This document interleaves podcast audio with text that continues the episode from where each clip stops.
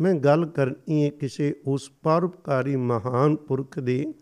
ਉਹਦੇ ਤੋਂ ਪਹਿਲਾਂ ਮੈਂ ਬੇਨਤੀ ਕਰਨਾ ਚਾਹਿਆ ਸੀ, ਦੋ ਤਰ੍ਹਾਂ ਦੇ ਪਰਉਪਕਾਰ ਇੱਕ ਕੌਮੇ ਲਈ, ਇੱਕ ਕੇਵਲ ਦੂਸਰੇ ਦੇ ਭਲੇ ਲਈ ਕਰਨਾ। ਉਹਨਾਂ ਬਾਰੇ ਬਚਨ ਜੀ, ਜੰਤ ਸਭ ਸੁਖ ਬਸੇ ਸਭ ਕੈ ਮਨ ਲੋਚ, ਅੰਦਰ ਕਲੋਚਾਈ ਜੀ ਸੁਖੀ ਵਸਣ ਹਰ ਕਿਸੇ ਨੂੰ ਰੋਟੀ ਮਿਲੇ।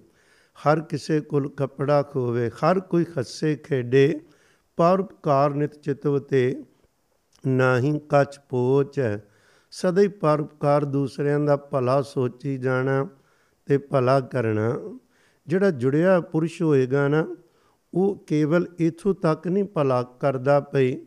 ਕਿਸੇ ਗਰੀਬ ਨੂੰ ਰੋਟੀ ਦੇਣੀ, ਕੱਪੜਾ ਦੇਣਾ, ਬਿਮਾਰਾਂ ਨੂੰ ਦਵਾਈਆਂ ਦੇਣੀਆਂ, ਵਿਦਿਆ ਦੇਣੀ ਨਹੀਂ। ਉਹਦੇ ਅੰਦਰ ਇੱਕ ਵੱਡਾ ਪਰਉਪਕਾਰ ਹੁੰਦਾ ਮਨੁੱਖਾ ਜਨਮ ਜਿਹਦੇ ਲਈ ਮਿਲਿਆ, ਉਹ ਕੀ ਹੈ ਉਹ ਆਪ ਜੁੜਿਆ ਤੇ ਦੂਸਰੇ ਨੂੰ ਜੋੜਨ ਦਾ ਪਰਉਪਕਾਰ ਕਰਦਾ ਕਿਹਦੇ ਨਾਲ? ਪਰਮੇਸ਼ਰ ਨਾਲ। ਉਹਨਾਂ ਨੂੰ ਨਾਮ ਜਪਣ ਲਈ ਲਾਣਾ, ਸੇਵਾ ਕਰਵਾਉਣੀ, ਸਿਮਰਨ ਕਰਵਾ ਕੇ ਜ਼ਿੰਦਗੀ ਦਾ ਸਹੀ ਮਕਸਦ ਪੂਰਾ ਕਰਨ ਲਈ ਤੋਰਨਾ, ਇਹ ਸਭ ਤੋਂ ਵੱਡਾ ਪਰਉਪਕਾਰ ਕਿਸੇ ਨੂੰ ਰੱਬ ਨਾਲ ਜੋੜ ਦੇਣਾ। ਸਤਿਗੁਰੂ ਜੀ ਕਹਿੰਦੇ, ਕੁਝ ਰੂਹਾਂ ਉਹ ਨੇ ਜਿਹੜੀਆਂ ਸਾਡੇ ਵਾਂਗੂ ਜਨਮ ਜ਼ਰੂਰ ਲੈਂਦੀਆਂ ਨੇ, ਪਰ ਉਹਨਾਂ ਨੂੰ ਜਨਮ ਮਰਨ ਦਾ ਚੱਕਰ ਦਾ ਦੁੱਖ ਨਹੀਂ। ਜਨਮ ਮਰਨ ਦੁਖੂ ਮੈਂ ਨਾਖੀ ਜਨ ਪਰਉਪਕਾਰੀ ਆਏ। ਉਹ ਕੇਵਲ ਰੂਹਾਂ ਦੂਜਿਆਂ ਦਾ ਭਲਾ ਕਰਨ ਲਈ ਸਰੀਰ ਧਾਰਨ ਕਰਦੀਆਂ ਨੇ। ਭਲਾ ਕੀ ਕਰਦੀਆਂ ਨੇ? ਜੀ ਦਾਨ ਦੇ ਭਗਤੀ ਲਾਇਨ ਖਰਚੋਂ ਲੈਣ ਮਿਲਾਏ। ਉਹਨਾਂ ਜੀ ਦਾਨ ਕਰਤੇ ਨੇ। ਜੀ ਦਾਨ ਕੀ ਹੁੰਦਾ ਗੁਰੂ ਕੇ ਪਿਆਰਿਓ? ਕਿਸੇ ਨੂੰ ਅਕਾਲ ਪੁਰਖ ਦੀ ਭਗਤੀ ਕਰਨ ਲਾ ਦੇਣਾ, ਨਾਮ ਜਪਣ ਲਾ ਦੇਣਾ, ਪਰਮੇਸ਼ਰ ਜੀ ਦੇ ਚਰਨਾਂ ਦਾ ਧਿਆਨ ਧਰਾ ਦੇਣਾ, ਜਿਹੜਾ ਉਸ ਰਸਤੇ ਤੇ ਤੁਰ ਪਿਓ ਦੀ ਪਰਮੇਸ਼ਰ ਨੇ ਬਾਹ ਪਕੜ ਲਈ ਕੁਲਾ ਤਰ ਗਈਆਂ। ਇੱਕ ਐਖੋ ਜੇ ਪਰਉਪਕਾਰੀ ਮਹਾਪੁਰਸ਼ 1849 ਈਸਵੀ ਨੂੰ ਗੁਰੂ ਕੇ ਪਿਆਰਿਓ ਦਿਆਲਗੜ ਬੁੜੀਆਂ ਕੋਲ ਜ਼ਿਲ੍ਹੇ ਪਟਿਆਲੇ ਵਿੱਚ ਪੈਦਾ ਹੋਏ। ਤਿਨਾਂ ਦਾ ਨਾਮ ਸੀ ਸੰਤ ਬਾਬਾ ਗੁਰਮੁਖ ਸਿੰਘ ਜੀ ਪਟਿਆਲੇ ਵਾਲੇ। ਸੰਤ ਬਾਬਾ ਗੁਰਮੁਖ ਸਿੰਘ ਜੀ, ਗੁਰੂ ਕੇ ਪਿਆਰਿਓ, ਜਿਨ੍ਹਾਂ ਦੇ ਪਿਤਾ ਦਾ ਨਾਮ ਸਰਦਾਰ ਕਰਮ ਸਿੰਘ ਤੇ ਮਾਤਾ ਦਾ ਨਾਮ ਗੁਰਦੇਈ ਜੀ ਸੀ। ਇਸ ਭਾਗ ਜੋੜੇ ਦੇ ਘਰ ਜਿਸ ਮਹਾਪੁਰਖ ਦਾ ਜਨਮ ਹੋਇਆ ਹੈ, ਪੁਰਾਣੀ ਕਮਾਈ ਵੀ ਸੀ। ਪਰ ਇੱਥੇ ਆ ਕੇ ਵੀ ਕਿਉਂਕਿ ਪੁਰਾਣੀ ਕਮਾਈ ਹੋਣ ਕਾਰਨ ਤਾਂ ਹੀ ਇਸ ਜਨਮ ਵਿੱਚ ਵੀ ਨਾ ਵੇਲੇ ਨਾਲ ਚਾਹ ਬਣਦਾ ਜੀ ਚਾਹੁੰਦਾ ਵੀ ਵੱਧ ਤੋਂ ਵੱਧ ਨਾਮ ਜਪਿਆ ਜਾਵੇ। ਇੱਕ ਵਾਰ ਛੋਟੇ ਹੀ ਸਨ ਸਮਾਧੀ ਲਾ ਕੇ ਬੈਠੇ। ਤਾਇਆ ਆਇਆ। ਉਹਨੇ ਦੋ ਲਾਈਆਂ ਵੀ ਤੇ ਨਾਲ ਝੜਕਾਂ ਮਾਰੀਆਂ। ਕਹਿੰਦੇ, ਤੈਨੂੰ ਬਣਾਵਾਂ ਸਮਾਧੀਆਂ ਲਾਣ ਵਾਲਾ? ਜਿਵੇਂ ਪਿੰਡਾਂ ਵਿੱਚ ਗਾਲ ਜੀ ਕੱਢਦੇ ਨੇ। ਉਹ ਗਾਲ ਜੀ ਕੱਢ ਕੇ ਉਸਨੇ ਇਹਨਾਂ ਨੂੰ ਪਕੜ ਕੇ ਠਾਇਆ ਪਿੱਖਾਂ ਮੀਟ ਕੇ ਬੈਠਾ ਏ। ਹੁਣ ਤੇਰੀ ਉਮਰ ਕੋਈ ਐਵੇਂ ਪਖੰਡ ਕਰਦਾ? ਉਹਨੇ ਝੜਕਿਆ ਤੇ ਥੋੜਾ ਕੁਚੇਰੀ ਲੰਘਿਆ ਸੀ, ਉਹਦੇ ਸਰੀਰ ਵਿੱਚ ਦਰਦਾਂ ਸ਼ੁਰੂ ਹੋਈਆਂ। ਕੁਛ ਉਸ ਨੂੰ ਫੋੜੇ ਆਦਕ ਹੋ ਗਏ ਐਨੀ ਕੋ ਚੋਬ ਲੱਗੇ, ਉਹਦੇ ਸਾਰੇ ਸਰੀਰ ਚੋਂ ਹੌਲੀ ਹੌਲੀ ਬਦਬੂ ਆਉਣ ਲੱਗ ਪਈ। ਇਹ ਕਹਿੰਦਾ, ਮੈਨੂੰ ਚੰਗੇ ਭਲੇ ਨੂੰ ਕੀ ਹੋਇਆ? ਕੁਝ ਦਿਨਾਂ ਬਾਅਦ ਅੰਦਰ ਨੂੰ ਸੋਝੀ ਪਈ, ਇਹ ਸੱਚਮੁੱਚ ਕੋਈ ਭਗਤ ਤੇ ਰੱਬ ਦਾ ਬਖਸ਼ਿਆ ਜਿਹੜਾ ਸਾਡੇ ਘਰ ਆਇਆ ਮੇਰੇ ਭਰਾ ਦਾ ਪੁੱਤ ਬਣ ਕੇ ਆਇਆ ਭਤੀਜਾ, ਇਹ ਕੋਈ ਜ਼ਰੂਰ ਜੁੜੀ ਹੋਈ ਆਤਮਾ ਇਸ ਲਈ ਅੰਦਰੋਂ ਹੀ ਮਾਫੀ ਮੰਗੀ। ਫਿਰ ਪਰਿਵਾਰ ਤੇ ਸਾਰਿਆਂ ਦੇ ਅੰਦਰ ਭੈ ਹੋ ਗਿਆ। ਕੁਦਰਤੀ ਸੀ ਸਤਕਾਰ ਵੀ ਆਉਣਾ, ਉਹ ਸਤਕਾਰ ਬਣ ਗਿਆ। ਛੋਟੇ ਸਨ। ਇਹਨਾਂ ਦੇ ਵਿਹੜੇ ਵਿੱਚ ਇੱਕ ਬੇਰੀ ਸੀ। ਉਹਦਾ ਕੁਝ ਹਿੱਸਾ ਆਪਣੇ ਕਰਤੇ ਬਾਕੀ ਕੰਧ ਟੱਪ ਕੇ ਗਵਾਂਢੀਆਂ ਵੱਲ ਟਾਣੀਆਂ ਜਾਦੀਆਂ ਸਨ ਬੂਟੇ ਨਾ ਉੱਪਰ ਹੁਕਨ ਫੈਲਣਾ ਹੀ ਹੈ। ਤਾਂ ਇੱਕ ਦਿਨ ਉਹ ਜਿਹੜੀ ਬੇਰੀ ਦੇ ਬੇਰ ਬੜੇ ਕੌੜੇ ਸਨ, ਮਿੱਠੇ ਨਹੀਂ ਸਨ। ਕੁਝ ਬੇਰ ਲਾਲ ਜੇ ਲਿਖੇ ਲੱਗਿਓ ਥੱਲੇ ਡਿੱਗੇ ਪਏ। ਇੱਕ ਦਿਨ ਰਿੜਦੇ ਰਿੜਦੇ ਬਾਬਾ ਜੀ ਇੱਕ ਬੇਰ ਮੂੰਹ ਚ ਪਾ ਲਿਆ। ਤੋਤਲੀ ਜੀ ਜ਼ੁਬਾਨ ਚ ਜੇ ਬੋਲਦੇ ਸਨ, ਮੰਗ ਕਹਿਣ ਲੱਗੀ, ਭੱਜ ਕੇ ਗਈ, ਵੇਖੀ ਕਿਤੇ ਪੁੱਤੇ ਖਾ ਨਾ ਲਵੀਏ, ਬੜੇ ਕੌੜੇ ਹੁੰਦੇ ਨੇ। ਨਾ ਮੇਰਾ ਪੁੱਤੇ ਨਹੀਂ ਖਾਣਾ। ਤੇ ਅੱਗੋਂ ਕਹਿਣ ਲੱਗੇ, ਆਪਣੀ ਤੋਤਲੀ ਜ਼ੁਬਾਨ ਚ ਬੇਬੇ, ਬੇਰ ਮਿੱਠਾ ਹੈ ਜਦੋਂ ਹੀ ਮਿੱਠਾ ਕਿਹਾ, ਉਹਦੇ ਕੋਲ ਪਕੜਿਆ ਕਿੱਥੇ ਮਿੱਠਾ ਹੈ ਆਪਣੇ ਮੂੰਹ 'ਚ ਪਾ ਕੇ ਵੇਖਿਆ ਤੇ ਅੰਤਾਂ ਦਾ ਮਿੱਠਾ ਜਿਵੇਂ ਕੋਈ ਸੇਬ ਹੋਵੇ। ਜਿਹੜੀ ਬੇਰੀ ਦੀਆਂ ਟਾਹਣੀਆਂ ਬਾਬਾ ਜੀ ਦੇ ਘਰ ਵੱਲ ਸਨ, ਉਹ ਸਾਰੀ ਬੇਰ ਮਿੱਠੇ ਹੋ ਗਏ ਤੇ ਦੂਜੀ ਸਾਈਡ ਵੱਲ ਘੋੜੇ। ਜੋ ਜ਼ੁਬਾਨ ਚੋਂ ਨਿਕਲਣਾ ਉਹ ਪੂਰਾ ਹੋਣਾ ਪਰ ਸਤਿਗੁਰੂ ਸ੍ਰੀ ਗੁਰੂ ਗ੍ਰੰਥ ਸਾਹਿਬ ਜੀ ਨਾਲ ਅੰਤਾਂ ਦਾ ਪਿਆਰ ਕਰਦੇ ਸਨ ਬਾਬਾ ਜੀ। ਜਦੋਂ ਕੁਝ ਵੱਡੇ ਹੋਏ ਤੇ 14 14 ਘੰਟੇ ਧੰਨ ਸ੍ਰੀ ਗੁਰੂ ਗ੍ਰੰਥ ਸਾਹਿਬ ਜੀ ਦੀ ਤਾਬਿਆ ਬੈਠੇ ਰਹਿਣਾ, ਕਦੇ ਚੌਰ ਕਰਨਾ, ਕਦੇ ਸਮਾਧੀਆਂ ਲਾਣੀਆਂ ਤੇ ਪਿਆਰ ਨਾਲ ਕਹਿਣਾ, ਜਿਨ੍ਹਾਂ ਨੂੰ ਧੰਨ ਸ੍ਰੀ ਗੁਰੂ ਗ੍ਰੰਥ ਸਾਹਿਬ ਪਾਤਸ਼ਾਹ ਵਰਗੇ ਸਤਿਗੁਰੂ ਮਿਲ ਜਾਣ ਉਹਨਾਂ ਨੇ ਹੋਰ ਕਿੱਥੇ ਜਾਣਾ ਤੇ ਕਿਉਂ ਜਾਣਾ? ਕਹਿੰਦੇ ਤੇ ਨਾ ਬੜੇ ਇੱਕ ਵੱਡੇ ਸਾਗਰ ਨੇ, ਜੇ ਸਾਗਰ ਵਿੱਚ ਬੜੇ ਕੀਮਤੀ ਨਿਰਮੋਲਕ ਰਤਨ ਪਏ ਨੇ, ਕੋਈ ਦੁਨੀਆ ਦਾ ਬੰਦਾ ਨਾ ਰਤਨਾਂ ਨੂੰ ਆ ਕੇ ਛਕੇ ਤਾਂ ਸਹੀ, ਉਹਨਾਂ ਨੂੰ ਸਭ ਤੋਂ ਅਮੀਰ ਬਣਾ ਦੇਣਗੇ।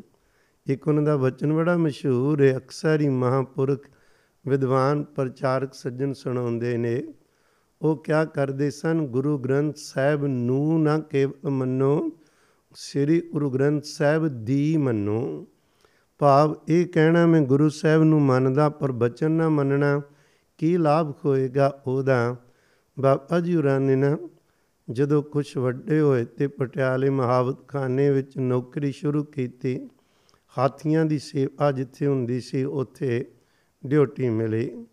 6 ਘੰਟੇ ਇਹਨਾਂ ਨੂੰ ਉਹ ਨੌਕਰੀ ਜਿਹੜੀ ਮਿਲੀ, ਉਹ 6 ਘੰਟਿਆਂ ਦਾ ਕੰਮ ਸੀ, ਕਰ ਲੈਣਾ। 6 ਘੰਟੇ ਆਰਾਮ ਕਰਨਾ ਤੇ 12 ਘੰਟੇ ਖਾ ਰੋਜ਼ ਨਾਮ ਜਪਣ ਦਾ ਅਭਿਆਸ ਕਰਨਾ। ਇਹ ਸਾਡੇ ਲਈ ਪੂਰਨੇ ਪਾਏ ਜਾਂਦੇ ਹਨ ਬਹੁਤੀ ਵਾਰੀ ਬੰਦਾ ਚਾਹੁੰਦਾ ਹੈ ਸਤਿਗੁਰੂ ਤੇ ਰੱਬ ਦੇ ਘਰੋਂ ਜਿਹੜੀਆਂ ਬਖਸ਼ਾਂ ਸੁਣਦੇ ਹੋ ਸਾਨੂੰ ਮਿਲਣ, ਪਰ ਉਹਦੇ ਲਈ ਅਭਿਆਸ ਕਰਨ ਨੂੰ ਤਿਆਰ ਨਹੀਂ ਹੁੰਦੇ। ਅਭਿਆਸ ਨਾਲ ਉਹ ਪਾਤਰਤਾ ਬਣਦੀ ਏ, ਅੰਦਰ ਜਗ੍ਹਾ ਬਣਦੀ ਏ, ਤਾਂ ਬਖਸ਼ਾਂ ਆਪ ਮੁਖਾਰੇ ਆਉਂਦੀਆਂ ਨੇ। ਪਰ ਬੰਦਾ ਦਾ ਸੁਭਾਅ ਹੈ, ਸਤਿਗੁਰੂ ਇੱਕ ਜਗ੍ਹਾ ਤੇ ਬੜਾ ਸਾਡੇ ਉੱਪਰ ਹੱਸਦੇ ਨੇ, ਕਹਿੰਦੇ ਬੰਦਾ ਕੈਸਾ ਹੈ ਐਸਾ ਜਗ ਦੇਖਿਆ ਜੁਆਰੀ ਇੱਕ ਐਸਾ ਜੂਏ ਬਾਜੇ ਸਭ ਸੁਖ ਮੰਗੈ, ਨਾਮ ਵਿਸਾਰੀ। ਕਹਿੰਦੇ ਸੁਖ ਸਾਰੇ ਮੰਗਦਾ, ਪਰ ਨਾਮ ਨਹੀਂ ਜਪਣਾ। ਜਦੋਂ ਕਿ ਉਸ ਕਰਤਾਰ ਦਾ ਨਿਰੰਕਾਰ ਦਾ ਕਾਨੂੰਨ ਹੀ ਨਹੀਂ। ਬਾਬਾ ਜੂਰੀ 12-12 ਘੰਟੇ ਰੋਜ਼ ਅਭਿਆਸ ਕਰਨਾ, ਇੱਕ ਇਹਨਾਂ ਦਾ ਨਾ ਸਤਿਗੁਰੂ ਗੁਰੂ ਕਲਗੀਆਂ ਵਾਲੇ ਪਾਤਸ਼ਾਹ ਜੀ ਦੀ ਪਵਿੱਤਰ ਬਾਣੀ ਨਾਲ ਬਹੁਤ ਪਿਆਰ ਹੋਣ ਕਾਰਨ ਖਾਸ ਕਰਕੇ ਅਕਾਲ ਉਸਤਤ ਸਾਹਿਬ, ਉਹਦੇ ਘਰ ਰੋਜ਼ 10 ਪਾਠ ਨੇਮ ਨਾਲ ਕਰਿਆ ਕਰਦੇ ਸੀ। ਹੁਣ ਜਿਹੜਾ ਆਤਮਾ ਖੁਦ 12 ਘੰਟੇ ਅਭਿਆਸ ਕਰੇ ਅਕਾਲ ਉਸਤਤ ਦਾ ਜਾਪ ਕਰੇ, ਉਹਦਾ ਔਰਾ ਕਿਹੋ ਜਿਹਾ ਪਵਿੱਤਰ ਹੋਏਗਾ? ਚਾਰ ਚਫੇਰੇ ਕੁਝ ਸਮਾਂ ਇੱਥੇ ਮੁੜ ਕੇ ਫੌਜ ਵਿੱਚ ਨੌਕਰੀ ਮਿਲ ਗਈ, ਪਰ ਧਿਆਨ ਅੰਤਰਮੁਖੀ ਰਹਿਣਾ, ਬਾਹਰ ਜਿਵੇਂ ਬਾਕੀ ਫੌਜੀ ਕਰਦੇ ਸਾਨੂੰ ਨਾ ਕਰਨਾ, ਰੱਬ ਨੇ ਇੱਕ ਵਿਧ ਬਣਾ ਕੇ ਨਾ ਪੂਰਾ ਜੀਵਨ ਪਰਉਪਕਾਰ ਲਈ ਬਤੀਤ ਜੋ ਕਰਨ ਆਏ ਸਨ, ਉਧਰ ਤੋਰਨਾ ਸੀ, ਉਹਦੇ ਤੋਂ ਪਹਿਲਾਂ ਇੱਕ ਘਟਨਾ ਵਾਪਰ ਗਈ। ਕੋਈ ਵਿਧ ਬਣਦੀ ਹੈ ਨਾ, ਜਦੋਂ ਕੋਈ ਇਸ ਦੁਨੀਆ ਵਿੱਚ ਆ ਕੇ ਰੱਬ ਦੇ ਪਿਆਰੇ ਸੇਵਾ ਪ੍ਰਾਰੰਭ ਦੇਣੀ ਜਾਂ ਸਿਮਰਨ ਕੁਝ ਵੀ ਹੋਵੇ, ਕੋਈ ਨਾ ਕੋਈ ਕਾਰਨ ਬਣਾ ਦਿੰਦੇ ਪਰਮੇਸ਼ਰ ਜੀ। ਤਾਂ ਹੀ ਉਹਨਾਂ ਨੂੰ ਪਰਮੇਸ਼ਰ ਦਾ ਨਾਮ ਹੈ ਨਾ, ਤੋ ਕਰਨ ਕਾਰਨ ਸਮਰਾਚ ਹੈ ਕਰਤੇ, ਮੈਂ ਤੁਝ ਬਿਨ ਅਵਰ ਨਾ ਕੋਈ। ਬਹੁਤ ਵਾਰੀ ਸ਼ਬਦ ਆਏਗਾ ਕਰਨ ਕਾਰਨ ਪ੍ਰਭ ਏਕ ਹੈ, ਦੂਸਰ ਨਾਹੀ ਕੋਏ ਇੱਕੋ ਹੀ ਕਰਨ ਕਰਾਉਣ ਵਾਲਾ ਪਰਮਾਤਮਾ ਜੋ ਕੁਛ ਕਰਦਾ, ਉਹ ਆਪ ਕਰਦਾ ਹੈ। ਹੋਇਆ ਕਿ ਇੱਕ ਵਾਰ ਜਦੋਂ ਫੌਜ 'ਚ ਅਫਸਰ ਨੇ ਅਚਾਨਕ ਹੁਕਮ ਕੀਤਾ, ਪਸੀ ਸਾਰੇ ਫੌਜੀਆਂ ਦੇ ਬੰਦੂਕਾਂ ਦੀ ਪਰਖ ਕਰਨੀ ਹੈ। ਵੀ ਸਾਰੇ ਬੰਦੂਕਾਂ ਸਾਫ਼ ਰੱਖ ਦੇਣ ਜੋ ਸ਼ਸਤਰ ਦਿੱਤੇ ਨੇ। ਇਹ ਨਾ ਹੋਵੇ ਵੀ ਜੰਗ ਵੇਲੇ ਉਹ ਕੰਮ ਹੀ ਨਾ ਆਉਣ ਅਚਾਨਕ ਜਦੋਂ ਇਹ ਹੁਕਮ ਹੋਇਆ ਤੇ ਸਾਰੇ ਫੌਜੀ ਖੁਸ਼ ਕੁਝ ਈਰ ਖਾਲੂ ਸਨ। ਬਾਬਾ ਗੁਰਮੁਖ ਸਿੰਘ ਜੀ ਖੁਰਾ ਨੇ ਬੰਦੂਕ ਸਾਫ਼ ਨਹੀਂ ਸੀ ਕੀਤੀ। ਕੁਝ ਸਮਾਂ ਹੋਇਆ, ਕੁਝ ਜੰਗਾਲ ਵੀ ਸੀ। ਕਹਿਣ ਲੱਗੇ, ਅੱਜ ਪਤਾ ਲੱਗੇਗਾ ਜਿਹੜਾ ਸਮਾਧੀਆਂ ਲਾਉਂਦਾ ਕਈ ਲੋਕਾਂ ਦਾ ਨਾ ਇਹ ਚਾਖ ਹੁੰਦਾ ਹੈ। ਵੀ ਖੁਦ ਤਾਂ ਰੱਬ ਨੂੰ ਚੇਤਾ ਨਹੀਂ ਕਰਨਾ, ਪਰ ਚੇਤਾ ਕਰਨ ਵਾਲਿਆਂ ਦਾ ਮਖੌਲ ਜ਼ਰੂਰ ਅੜਾਣਾ ਖੁਦ ਅੰਮ੍ਰਿਤ ਨਹੀਂ ਛਕਣਾ, ਪਰ ਅੰਮ੍ਰਿਤ ਛਕਣ ਵਾਲਿਆਂ ਦੇ ਖੂਬ ਮਖੌਲ ਕਰਨੇ ਤੇ ਮਜ਼ਾਕ ਉਡਾ ਕੇ ਉਹਨਾਂ ਨੂੰ ਨੀਵਾ ਵਿਖਾਣਾ। ਖੁਦ ਬਾਣੀ ਪੜ੍ਹਨੀ ਨਹੀਂ, ਪਰ ਬਾਣੀ ਪੜਨ ਵਾਲਿਆਂ ਦਾ ਹਾਸਾ ਠੱਠਾ ਬਣਾਣਾ ਹਾ ਹਾ ਹੂ ਕਰਨਾ, ਪਰ ਇਹ ਸੌਦਾ ਮਹਿੰਗਾ ਬਹੁਤ ਪੈਂਦਾ ਹੈ। ਉਹਦੇ ਵੱਲ ਤਾਂ ਰੱਬ ਹੈ, ਸਤਿਗੁਰੂ ਹੈ। ਗੁਰੂ ਕੇ ਪਿਆਰਿਓ, ਇਹ ਅਣਜਾਣ ਪੁਣੇ ਵਿੱਚ ਹੀ ਅਣਖੁੰਦਾ ਭਾਰ ਜਿਹੜਾ ਹੈ ਨਾ ਆਪਣੇ ਤੇ ਬੰਦਾ ਚਾੜ ਲੈਂਦਾ ਈਰ ਖਾਲੂਆਂ ਨੂੰ ਖੁਸ਼ੀ ਬੜੀ ਗੋਰੇ ਅਫਸਰ ਆਇਆ, ਸਾਰਿਆਂ ਦੀ ਬੰਦੂਕਾਂ ਵੇਖੀਆਂ। ਬਾਬਾ ਜੀ ਕੋਲ ਅਰਦਾਸ ਸੀ, ਕੇਵਲ ਦਾਤਾ ਮੇਰਾ ਮੈਂ ਤੇ ਇਧਰ ਕੁਝ ਕੀਤਾ ਹੀ ਨਹੀਂ, ਲਾਜ ਤੁਸੀਂ ਰੱਖਣੀ ਏ। ਬੰਦੂਕ ਜਦੋਂ ਵੇਖੀ ਗਈ ਤੇ ਅੰਗਰੇਜ਼ ਸੀ ਗੋਰਾ, ਉਹ ਅਫਸਰ ਨੇ ਕਹਿਣ ਲੱਗਿਆ ਜੀ, ਸਭ ਤੋਂ ਵੱਧ ਚ ਬੰਦੂਕ ਚਮਕਦੀ ਏ ਤੇ ਸਰਦਾਰ ਗੁਰਮੁਖ ਸਿੰਘ ਦੀ। ਸਾਰੇ ਹੈਰਾਨ, ਇਹਦੀ ਤੇ ਬੰਦੂਕ ਸਾਫ਼ ਨਹੀਂ ਸੀ, ਕਿਉਂਕਿ ਜਿਸ ਰੱਬ ਨੂੰ ਚੇਤਾ ਕਰਦੇ ਉਹਨੇ ਇੰਨੀ ਕੁ ਚਮਕਾ ਦਿੱਤੀ ਭਈ ਅਫਸਰ ਨੇ ਸਭ ਤੋਂ ਵੱਧ ਨੰਬਰ, ਇੱਕ ਨੰਬਰ ਤੇ ਬਾਬਾ ਜੀ ਨੂੰ ਲਿਆਂਦਾ। ਜਿਹਦੇ ਗੱਲ ਵੇਖੀ ਤੇ ਬਾਬਾ ਜੀ ਦੇ ਅੰਦਰ ਕੋਈ ਖੋਮੇ ਨਹੀਂ ਆਈ, ਕੋਈ ਸ਼ਕਤੀ ਨੂੰ ਵੇਖ ਕੇ ਸ਼ਕਤੀਆਂ ਇਕੱਠੀਆਂ ਕਰਨ ਦਾ ਖਿਆਲ ਨਹੀਂ ਆਇਆ। ਠੋਕਰ ਵੱਜ ਗਈ, ਚੋਬ ਵੱਜੀ। हे ਨਿਰੰਕਾਰ, ਤੂੰ ਅੱਜ ਮੇਰੀ ਪੈਜ ਰੱਖੀ ਹੈ ਤੇ ਜੇ ਤੂੰ ਅੱਜ ਪੈਜ ਰੱਖੀ ਤੇ ਮੈਂ ਅੱਜ ਤੋਂ ਬਾਅਦ ਹੁਣ ਤੇਰੀ ਨੌਕਰੀ ਕਰਾਂਗਾ। ਮੈਂ ਇਸ ਦੁਨੀਆਦਾਰੀ ਦੀ ਨੌਕਰੀ ਨਹੀਂ ਖੁਣ ਕਰਨੀ। ਇੱਕਦਮ ਆਪਣੇ ਆਪ ਨੂੰ ਬਦਲਿਆ ਜਿਵੇਂ ਬਾਬਾ ਕਰਮ ਸਿੰਘ ਖੋਤੀ ਮਰਦਾਨ ਦੀ ਜਗ੍ਹਾ ਤੇ ਰੱਬ ਨੇ ਪਹਿਰਾ ਦਿੱਤਾ ਸੀ। ਉਹ ਪਹਿਰੇ ਵਾਲੀ ਘਟਨਾ ਤੋਂ ਬਾਅਦ ਕੇਵਲ ਬੰਦਗੀ ਵਾਲੇ ਪਾਸੇ ਤੁਰ ਪਏ ਤੇ ਨੌਕਰੀ ਛੱਡ ਦਿੱਤੀ। ਇੱਥੇ ਵੀ ਇਸੇ ਤਰ੍ਹਾਂ ਹੋਇਆ, ਉਸ ਤੋਂ ਬਾਅਦ ਨੌਕਰੀ ਛੱਡ ਕੇ ਨਾ ਇੱਕ ਜੰਗਲ ਵਿੱਚ ਜਗ੍ਹਾ ਲੱਭ ਲਈ। ਉਹਨਾਂ ਚਿਰ ਨੂੰ ਇੱਕ ਮਹਾਂਪੁਰਖ ਹੋਏ ਸਨ ਮੁਨੀ ਜੀ, ਸੰਤ ਬਾਬਾ ਸਾਧੂ ਸਿੰਘ ਜੀ। ਮੋਨੀ ਉਹਨਾਂ ਨੂੰ ਕਹਿੰਦੇ ਸਨ, ਬੜੇ ਉੱਚੀ ਕਰਨੀ ਵਾਲੇ ਉਹਨਾਂ ਦੀ ਵੀ ਸੰਗਤ ਮਿਲੀ। ਗੁਰੂ ਕੇ ਪਿਆਰਿਓ, ਇਸੇ ਤਰ੍ਹਾਂ ਬਾਬਾ ਪਿੰਡ ਦੋਈ ਵਾਲੇ ਬਾਬਾ ਬ੍ਰਹਮਦਾਸ ਜਾਂ ਬੀਰਮਦਾਸ ਜੀ, ਉਹ ਅਲਫ ਨੰਗੇ ਰਹਿੰਦੇ ਸਨ, ਪਰ ਉਹਨਾਂ ਦੇ ਬਚਨਾਂ 'ਚ ਬੜੀ ਸੱਤਿਆ ਸੀ। ਉਹਨਾਂ ਦੇ ਨੇੜੇ ਨਹੀਂ ਸੀ ਕੁੱਟ ਕਿਸੇ ਨੂੰ ਟੁੱਕਣ ਦਿੰਦੇ। ਜੇ ਕਿਸੇ ਆਉਣਾ, ਉਹਨਾਂ ਵੱਟੇ ਮਾਰ ਕੇ ਗਾਲਾਂ ਕੱਢਣੀਆਂ ਪਰੇ ਭੱਜੋ ਕਿਉਂਕਿ ਦੁਨੀਆ ਕੁਛ ਲੈਣ ਆਉਂਦੀ ਏ ਤੇ ਸਾਧੂ ਦੀ ਕਮਾਈ ਚਲੀ ਜਾਂਦੀ ਦੂਰ ਦੂਰ ਲੋਕੀ ਤਾਂ ਵੀ ਗਾਲਾਂ ਖਾ ਕੇ ਕਿੰਨੀ ਕਿੰਨੀ ਦੂਰ ਬੈਠੇ ਰਹਿਣਾ ਵੀ ਜੇ ਨਿਗਾਹ ਪੈ ਗਈ ਤੇ ਜੋ ਬਚਨ ਹੋ ਗਿਆ ਪੂਰਾ ਹੋ ਜਾਣਾ ਗੁਰੂ ਕੇ ਪਿਆਰਿਓ, ਜਦੋਂ ਬਾਬਾ ਗੁਰਮੁਖ ਸਿੰਘ ਜੀ ਨੂੰ ਪਤਾ ਲੱਗਾ ਇਹ ਗਏ ਦਰਸ਼ਨ ਕਰਨ ਤੇ ਉਹਨਾਂ ਨੇ ਭਜਾਇਆ ਨਹੀਂ ਉੱਠ ਕੇ ਅੱਗੋਂ ਮਿਲੇ ਗੱਲ ਆ ਕੇ ਜਿਵੇਂ ਦੋ ਸੁਹਾਗਣਾ ਮਿਲਦੀਆਂ ਨੇ। ਬਾਬਾ ਜੁਰਾ ਨੇ ਉਹਨਾਂ ਦੀ ਖੱਚੀ ਪ੍ਰਸ਼ਾਦ ਛਕਾਣ ਦੀ ਵੀ ਸੇਵਾ ਕੀਤੀ ਰੱਜ ਕੇ, ਜਿਨ੍ਹਾਂ ਦੇ ਮੂੰਹ ਤੋਂ ਇੱਕ ਬਚਨ ਨਿਕਲਿਆ, ਖਾਲੀ ਨਹੀਂ ਸੀ ਜਾਂਦਾ, ਇੱਕ ਦ੍ਰਿਸ਼ਟੀ ਲਈ ਲੋਕੀ ਤਰਸਦੇ ਸਨ ਪਰ ਬਾਬਾ ਗੁਰਮੁਖ ਸਿੰਘ ਹੁਰਾਂ ਨੂੰ ਬਹੁਤ ਉਹਨਾਂ ਦੀਆਂ ਬਖਸ਼ਾਂ ਮਿਲੀਆਂ, ਸੇਵਾ ਦੀ ਚੇਟਕ ਹੀ ਉੱਥੋਂ ਲੱਗੀ। ਗੱਲ ਕਰ ਰਿਹਾ ਸਾਂ, ਜੰਗਲ ਵਿੱਚ ਪਹਿਲਾਂ ਰੇ 12 ਸਾਲ ਇਕਾਂਤ ਵਿੱਚ ਬੈਠ ਕੇ ਘੋਰ ਤਪੱਸਿਆ ਕੀਤੀ। ਨਾ ਖਾਣ ਪੀਣ ਦੀ ਕੋਈ ਸਾਰ, ਰੋਟੀਆਂ ਦੇ ਟੁਕੜੇ ਲਿਆ ਕੇ ਰੱਖ ਲੈਣੇ, ਸੁੱਕੇ ਜਦੋਂ ਭੁੱਖ ਲੱਗਣੀ ਭਿਉਂ ਕੇ ਛੱਕ ਲੈਣਾ, ਬਹੁਤ ਕਰੜੀ ਕਾਲਣਾ ਕੀਤੀ ਸੀ। ਫਿਰ ਅੰਦਰ ਫੁਰਨਾ ਬਣਿਆ ਸੀ। ਧੰਨ ਗੁਰੂ ਨਾਨਕ ਸਾਹਿਬ, ਮੇਰਾ ਜੀ ਚਾਹੁੰਦਾ ਤੇਰੀ ਬਾਣੀ ਮਿੱਠੀ, ਤੇਰਾ ਸਰੂਪ ਮਿੱਠਾ, ਤੇਰਾ ਨਾਮ ਮਿੱਠਾ, ਤੂੰ ਆਪ ਕਿਤਨਾ ਪਿਆਰਾ ਹੋਏਗਾ। ਇੱਕ ਵਾਰੀ ਮੈਨੂੰ ਆਪਣੀ ਸਰਗੁਣ ਸਰੂਪ ਵਿੱਚ ਦਰਸ਼ਨ ਬਖਸ਼ਿਸ਼ ਕਰੋ। ਧੰਨ ਗੁਰੂ ਨਾਨਕ ਸਾਹਿਬ ਜੀ, ਕਦੇ ਕਿਸੇ ਦੀ ਭਾਵਨਾ ਬਣੇ ਸੀ ਖਾਲੀ ਨਹੀਂ ਮੋੜਦੇ। ਧੰਨ ਗੁਰੂ ਨਾਨਕ ਸਾਹਿਬ, ਪਿਤਾ ਨੇ ਪ੍ਰਤੱਖ ਦਰਸ਼ਨ ਦੇ ਕੇ ਨਿਵਾਜਿਆ ਸੀ। ਉਸ ਤੋਂ ਬਾਅਦ ਕਿੰਨਾ ਕੁ ਚਾਹ ਹੋਰ ਚੜਿਆ ਹੋਏਗਾ ਤੇ ਆਪਾਂ ਸੋਚ ਵੀ ਨਹੀਂ ਸਕਦੇ ਕਿਵੇਂ ਰੰਗ ਲੱਗੇ ਖੋਣਗੇ ਅੰਦਰੋਂ ਖਿੱਚ ਪਈ ਤੇ ਖਜੂਰ ਸਾਹਿਬ ਚਲੇ ਗਏ। ਉੱਥੇ ਰਹਿ ਕੇ ਦਿਨੇ ਰਾਤ ਸਿਮਰਨ ਚੱਲ ਰਿਹਾ ਹੈ ਸੇਵਾ ਚੱਲ ਰਹੀ ਹੈ ਸੰਤ ਬਾਬਾ ਸਾਧੂ ਸਿੰਘ ਨੂੰ ਨਾਲ ਲੈ ਕੇ ਜਾ ਰਹੇ ਸਨ। ਜਾਂਦਿਆਂ ਜਾਂਦਿਆਂ ਨੇ ਇੱਕ ਵਾਰ ਉਹਨਾਂ ਦੀ ਅਗਵਾਈ ਵੀ ਲੈਂਦੇ ਸੀ ਤੇ ਸ਼ੱਕ ਵੀ ਇੱਕ ਦਿਨ ਹੋ ਗਿਆ। ਵੀ ਕੀ ਸੰਤ ਬਾਬਾ ਸਾਧੂ ਸਿੰਘ ਜੀ ਪੂਰੇ ਨੇ? ਵਾਕਿਆ ਸਤਿਗੁਰੂ ਵਿੱਚ ਅਪੇਦ ਖੋਏ ਹੋਣਗੇ। ਮਨ ਹੈ ਨਾ ਕਿਸੇ ਵਕਤ ਵੀ ਕੋਈ ਫੁਰਨਾ ਕਰ ਬੈਠਦਾ ਹੈ। ਪਰ ਪਿਆਰਿਓ, ਅਸੀਂ ਸੁਣੇ ਨੇ ਬੱਚਿਆਂ ਨੂੰ, ਪੂਰਨ ਸਾਧੂਆਂ ਦੇ। ਉਹ ਕਹਿੰਦੇ, ਭਲਾ ਹੈ ਇਹ ਜਦੋਂ ਸਾਧੂ ਕੋਲ ਕੋਈ ਆਵੇ, ਅਭਿਆਸ ਕਰੇ, ਉਹਦੇ ਅੰਦਰ ਇੱਕ ਸਮਾਂ ਦਾ ਸ਼ੱਕ ਹੁੰਦਾ ਹੈ ਉਹ ਸ਼ੱਕ ਕਹਿੰਦੇ, ਜਾਣ ਬੁੱਝ ਕੇ ਪੂਰਾ ਸਾਧੂ ਪਾਉਂਦਾ ਹੈ ਤਾਂ ਕਿ ਇਸ ਨੂੰ ਕੁਝ ਦੇਣਾ ਹੈ ਇਸ ਦੇ ਅੰਦਰ ਨੂੰ ਪਰਖਣਾ ਹੈ ਕਸਵੱਟੀ ਤੇ ਲਾ ਕੇ ਖਿੱਚਣਾ ਹੈ, ਕਿਧਰੇ ਜਾਨ ਨਹੀਂ ਉਹ ਦਿੰਦੇ ਉਹ ਸ਼ੱਕ ਪਾ ਕੇ ਹੋਰ ਨੇੜੇ ਕਰਨਾ ਚਾਹੁੰਦੇ ਨੇ। ਵੱਖਰੀਆਂ ਕਹਾਣੀਆਂ ਨਾ।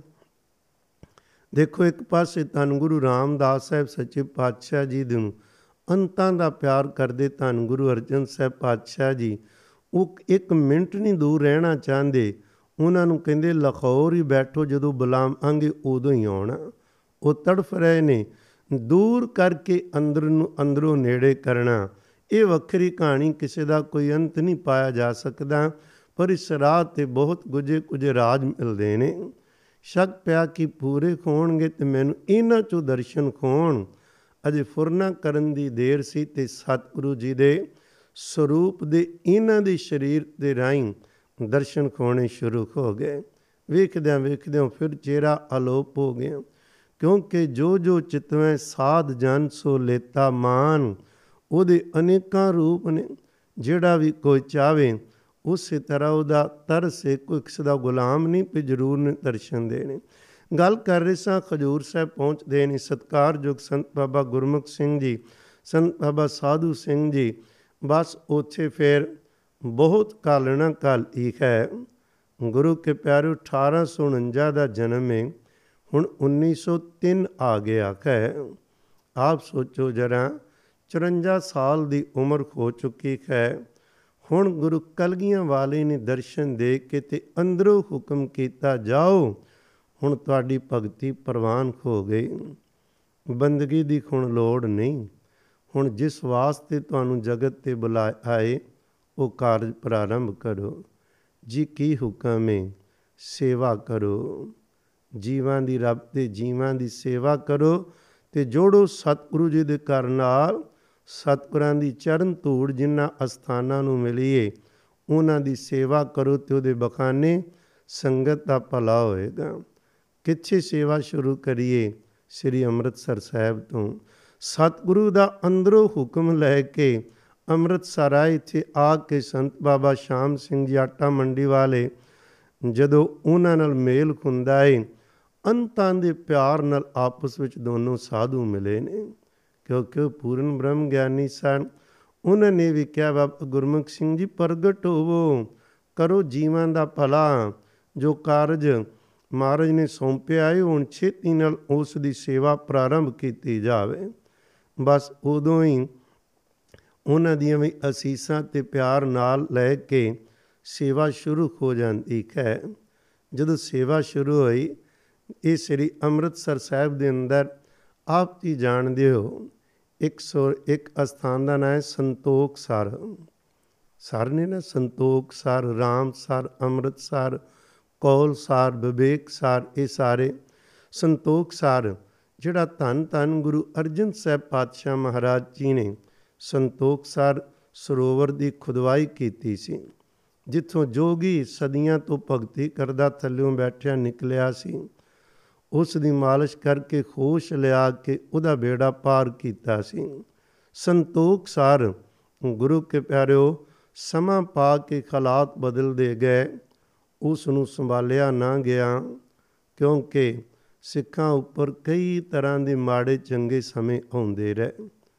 ਜਦੋਂ ਅੰਗਰੇਜ਼ ਗਵਰਨਮੈਂਟ ਆਈ ਏ, ਇਹਨਾਂ ਦਾ ਇੱਕੋ ਮਨੋਰਥ ਸੀ, ਕਿਸੇ ਵੀ ਤਰੀਕੇ ਸਿੱਖੀ ਨੂੰ ਕੁਚਲ ਕੇ ਰੱਖ ਦੇਣਾ। ਇਹਨਾਂ ਦੀ ਕੋਈ ਧਾਰਮਿਕ ਪਰੰਪਰਾ ਜਿੱਥੇ ਸ਼ਰਧਾ, ਪਿਆਰ ਹੈ ਉਹਨਾਂ ਨੂੰ ਤੋੜ ਦਿਓ। ਹਰ ਯਤਨ ਕੀਤਾ, ਨਸ਼ੇ ਲਿਆਂਦੇ, ਗੁਰਦੁਆਰਿਆਂ ਦੀ ਅਪਮਾਨ, ਉਥੋਂ ਕੰਮ ਕਰਾਉਣੇ, ਜਿਨ੍ਹਾਂ ਦਾ ਸਤਿਗੁਰੂ ਜੀ ਦੇ ਘਰ ਨਾਲ ਦੂਰ ਅਵਿਵਾਸਤਾ ਨਹੀਂ। ਖੈਰ ਮੁੱਕਦੀ ਗੱਲ ਸੰਤੋਖ ਸਰ ਦੀ ਹਾਲਤ ਇਹ ਸੀ ਪਈ ਚਾਰ ਚਫੇਰੇ ਲੋਕੀ ਕੂੜਾ ਮਿੱਟੀ ਸੁੱਟ ਦੇ ਜੰਗਲ ਪਾਣੀ ਜਾਂਦੇ, ਪਾਣੀ ਇੱਥੋਂ ਵਰਤਦੇ। ਪਰ ਪ੍ਰੇਮ ਵਾਲਿਆਂ ਨੂੰ ਬਹੁਤ ਦਰਦ ਹੁੰਦਾ ਸੀ ਕਰ ਕੁਛ ਨਹੀਂ ਸੀ ਸਕਦੇ। ਬਦਬੂ ਆਉਣੀ। ਸ਼ਹਿਰ ਦੀ ਮਿਊਨਿਸਪਲ ਕਮੇਟੀ ਦਾ ਫੈਸਲਾ ਲੋਕਾਂ ਨੇ ਕਿਹਾ, ਬਹੁਤ ਸ਼ਹਿਰ 'ਚ ਗੰਦ ਪੈ ਰਿਹਾ ਹੈ। ਉਹ ਪੂਰਨ ਲੱਗੇ ਸਨ। ਪ੍ਰੇਮੀਆਂ ਨੇ ਆ ਕੇ ਬਾਬਾ ਜੀ ਨੂੰ ਬੇਨਤੀ ਕੀਤੀ। ਉਹ ਕਹਿਣ ਲੱਗੇ, ਕਦੇ ਨਹੀਂ ਹੋਏਗਾ। ਸੇਵਾ ਜਾ ਕੇ ਖੁਦ ਟੋਕਰੀ ਚੱਕੀ, ਕੂੜਾ ਕਰਕਟ ਤੇ ਗੰਦ ਪਿਲ ਚੁੱਕਿਆ। ਬਸ ਫਿਰ ਕੀ ਸੀ? ਪ੍ਰੇਰਣਾ ਸਤਿਗੁਰੂ ਆਪ ਕਰਦੇ ਨੇ ਜਿਹਨੂੰ ਕਹਿਤਾ ਭਾਈ ਸੇਵਾ ਲੱਗੀ, ਆਓ। ਲੋਕੀ ਸਰੀਰ ਕਰਕੇ ਵੀ ਆਉਣ ਲੱਗ ਪਏ ਤੇ ਮਾਇਆ ਕਰਕੇ ਵੀ ਬਸ ਭੰਡਾਰੇ ਖੁੱਲ ਗਏ। ਪਤਾ ਨਹੀਂ ਕਿੰਨੀ ਕੁ ਟੋਕਰੀ ਵਿੱਚ ਆਈ ਜਾਂਦੀ ਤੇ ਉਹ ਲੱਗੀ ਜਾਂਦੀ ਹੈ ਇੱਕ ਪਾਸੇ ਸੇਵਾ ਦਾ ਕੁੰਭ ਰਚਾ ਦਿੱਤਾ ਤੇ ਨਾਲ ਹੀ ਸਿਮਰਨ ਤੇ ਬਾਣੀ ਦਾ। ਜਿਹੜੇ ਸੇਵਾਦਾਰ ਰੱਬ ਦੀ ਦੇਖੋ ਖੇੜ ਹੈ ਕਿਧਰੇ ਤੇ ਬੰਦਾ ਇੱਕ ਦਿਨ ਨਹੀਂ ਸਮਾਂ ਕੱਢਦਾ। ਤੇ ਕੁਝ ਰੂਹਾਂ ਹੁੰਦੀਆਂ ਨੇ, ਜਿਹੜੀਆਂ ਕਈ ਕਈ ਸਾਲ ਦੀ ਸੇਵਾ ਲਿਖਾ ਦਿੰਦੀਆਂ ਨੇ। ਵੀ ਮੈਂ 5 ਸਾਲ ਸੇਵਾ ਕਰਾਂਗਾ, ਕੋਈ 12 ਸਾਲ ਕਰਦਾ ਹੈ ਕੋਈ ਪਿਆਰੇ ਪੂਰੀ ਜ਼ਿੰਦਗੀ ਸੇਵਾ ਵਿੱਚ ਲਾਉਣ ਨੂੰ ਤਿਆਰ ਹੈ ਮਹਾਂਪੁਰਖਾਂ ਕੋਲ ਜਿਹੜੇ ਸੇਵਾਦਾਰ ਰਹਿੰਦੇ, ਜੰਨੇ ਦਿਨ ਆਉਣਾ, ਉਹਨਾਂ ਨੂੰ ਹੁਕਮ ਸੀ ਕਿ ਜਿੱਥੇ ਤੁਸੀਂ ਟੋਕਰੀ ਚੁੱਕਣੀ ਹੈ ਜਾਂ ਬਾਕੀ ਸੇਵਾ ਜੋ ਵੀ ਨੇ, ਇਹ ਕਰਨੀਆਂ ਕਰਾਉਣੀਆਂ, ਉੱਥੇ 60 60 ਜਪਜੀ ਸਾਹਿਬ ਦੇ ਪਾਠ ਵੀ ਰੋਜ਼ ਕਰਨੇ ਨੇ। ਆਪ ਸੋਚੋ, ਇੱਕ ਜਪਜੀ ਸਾਹਿਬ ਦੇ ਪਾਠ ਨੂੰ ਕਿੰਨਾ ਸਮਾਂ ਲੱਗ ਜਾਂਦਾ ਹੈ? ਪਾਠ ਕਰਨੇ, ਕਿਉਂਕਿ ਪਿਆਰ ਹੋਵੇ ਨਾ ਤੇ ਪਾਠ ਜ਼ੁਬਾਨੀ ਯਾਦ ਹੋਵੇ ਤੇ ਹੋਰ ਸੌਖਾ ਹੈ। ਪਰ ਉਹਨਾਂ ਦੀ ਕਿਰਪਾ ਨਾਲ ਹੀ ਇਹ 60-60 ਪਾਠ ਵੀ ਅਨੇਕਾਂ ਸੇਵਾਦਾਰ ਕਰਦੇ। ਤੋ ਮਹਾਰਾਜ ਜੀ ਨੇ ਕਿਰਪਾ ਕੀਤੀ ਸੰਤੋਖ ਸਰ ਸਾਹਿਬ ਦੀ ਸੇਵਾ, ਤਰਨਤਾਰਨ ਸਾਹਿਬ ਤੇ ਵੱਡੇ ਸਰੋਵਰ ਦੀ ਸੇਵਾ, ਉਹ ਵੀ ਮਹਾਰਾਜ ਜੀ ਨੇ ਇਸ ਮਹਾਂਪੁਰਖ ਪਾਸੋਂ ਲਈ। ਤਪਿਆਣਾ ਸਾਹਿਬ, ਖਡੂਰ ਸਾਹਿਬ ਦੀ ਸੇਵਾ ਵੀ ਇਹਨਾਂ ਕੋਲੋਂ ਲਈ। ਬਾਬਾ ਬਕਾਲਾ ਸਾਹਿਬ ਜੀ ਦੀ ਸੇਵਾ, ਮੁਕਤਸਰ ਸਾਹਿਬ ਜੀ ਦੀ ਸੇਵਾ, ਸ੍ਰੀ ਅੰਮ੍ਰਿਤਸਰ ਸਾਹਿਬ ਜੀ ਦੀਆਂ ਪ੍ਰਕਰਮਾਂ, ਚੌੜੀਆਂ ਕਰਨੀਆਂ ਸਨ। ਉਹ ਸੇਵਾਵਾਂ ਨਨਕਾਣਾ ਸਾਹਿਬ ਦੇ ਗੁਰਦੁਆਰਾ ਸਾਹਿਬ, ਬਾਲ ਲੀਲਾ ਸਾਹਿਬ, ਕਿਆਰਾ ਸਾਹਿਬ ਮਹਾਰਾਜ ਦਾ ਜਿੱਥੇ ਪ੍ਰਕਾਸ਼ ਹੋਇਆ, ਲੋਕ ਉਹਨੂੰ ਜਨਮ ਸਥਾਨ ਕਹਿੰਦੇ। ਕਹਿਣਾ ਤੇ ਪ੍ਰਕਾਸ਼ ਸਥਾਨ ਚਾਹੀਦਾ ਪਰ ਪ੍ਰਚਲਿਤ ਕੀਤਾ ਹੈ। ਉਹਨਾਂ ਦੀ ਸੇਵਾ, ਡੇਰਾ ਸਾਹਿਬ ਦੀ ਸੇਵਾ, ਇਥੋਂ ਇਹ ਸੇਵਾ ਵੱਖ-ਵੱਖ ਸਮੇਂ ਕਾਰ ਸੇਵਾ ਜਿਹੜੀ ਸ਼ਬਦ ਜੁੜਿਆ ਹੈ, ਬਾਬਾ ਗੁਰਮੁਖ ਸਿੰਘ ਦੇ ਵੇਲੇ ਇਹ ਪ੍ਰਚਲਿਤ ਹੋਇਆ ਹੈ। ਕਿਰਤ ਕਰਨੀ, ਸੇਵਾ ਵਾਲੀ ਕਿਰਤ ਕਰਨੀ ਤੋਰਨਾ ਸਤਿਗੁਰੂ ਜੀ ਨੇ ਐਖੋ ਜੀ ਕਲਾ ਵਰਤਾਈ, ਜਦੋਂ ਸੇਵਾ ਪ੍ਰਾਰੰਭ ਕੀਤੀ ਹੈ ਤੇ ਦੋ ਕੰਮ ਨਾਲ ਚੱਲ ਰਹੇ ਨੇ। ਇੱਕ ਪਾਸੇ ਅਸਥਾਨਾਂ ਦੀ, ਸਰੋਵਰਾਂ ਦੀ ਸੇਵਾ ਹੋ ਰਹੀ ਹੈ ਜਿੱਥੇ ਗੁਰੂ ਕੀਆਂ ਸੰਗਤਾਂ ਨੇ ਬਹਿ ਕੇ ਦੋ ਦੇਖੋ ਨਾ, ਇੱਕ ਤਾਂ ਸਤਿਗੁਰੂ ਜੀ ਦੇ ਚਰਨ ਇੱਥੇ ਪੈ ਦੂਸਰਾ ਸਤਿਗੁਰਾਂ ਦਾ ਵਾਰ, ਤੀਜਾ ਸੰਗਤਾਂ ਨੇ ਇੱਥੇ ਬੈਠ ਕੇ ਨਾਮ ਜਪਣਾ, ਬਾਣੀ ਪੜ੍ਹਨੀ, ਕੀਰਤਨ ਕਰਨੇ, ਸੁਣਨੇ, ਉਸ ਜਗ੍ਹਾ ਦੀ ਸੇਵਾ। ਸਤਿਗੁਰੂ ਜੀ ਨੇ ਕਿਰਪਾ ਕਰਕੇ ਬਾਬਾ ਜੀ ਤੋਂ ਲਈ ਤੇ ਬੜੇ ਚਾਵਾਂ ਨਾਲ ਕੀਤੀ ਗਏ, ਕਿਉਂਕਿ ਕਿਸੇ ਸਰੋਵਰ ਬਣਾਣੇ ਫਿਰ ਸਰੋਵਰਾਂ ਨੂੰ ਪਾਣੀ ਜਿਹੜਾ ਹੁੰਦਾ, ਉਹ ਸੇਵਾਦਾਰ ਕਹਿਣ ਲੱਗੇ ਵੀ ਲੋਕੀ ਪਿੱਛੇ ਉਹਦੇ 'ਚ ਵੀ ਗੰਦ ਪਿਲ ਸੁੱਟਦੇ ਨੇ। ਫਿਰ ਹੰਸਲੀ ਬਣਾਣੀ, ਲੱਖਾਂ ਰੁਪਏ ਖਰਚ ਆਉਣੇ, ਪਰ ਕੋਈ ਹਿਸਾਬ ਕਿਤਾਬ ਨਹੀਂ ਕਿੱਥੋਂ ਮਾਇਆ ਆ ਰਹੀ ਏ ਤੇ ਕਿੱਧਰ ਤੁਰੀ ਜਾ ਰਹੀ, ਇਹ ਮਾਇਆ ਹਿਸਾਬ ਹੀ ਨਹੀਂ ਸੀ। ਜਦੋਂ ਨੇ ਇੱਕ ਵਾਰੀ ਸ੍ਰੀ ਅੰਮ੍ਰਿਤਸਰ ਸਾਹਿਬ ਜੀ ਦੀ ਸੇਵਾ ਕਰ ਰਹੇ ਸਨ, ਤਾਂ ਉੱਥੇ ਮੈਂ ਗੱਲ ਕਰ ਰਿਹਾ ਸੀ ਪਰਉਪਕਾਰ ਕੋਈ ਮਨੋਰਥ ਨਹੀਂ ਪੇ ਦੇ ਬਦਲੇ ਕੁਝ ਵਾਵਾ ਲੈਣੀ। ਕੁਛ ਨਹੀਂ, ਕੇਵਲ ਤੇ ਕੇਵਲ ਦੂਸਰੇ ਨੂੰ ਜੋੜਨਾ।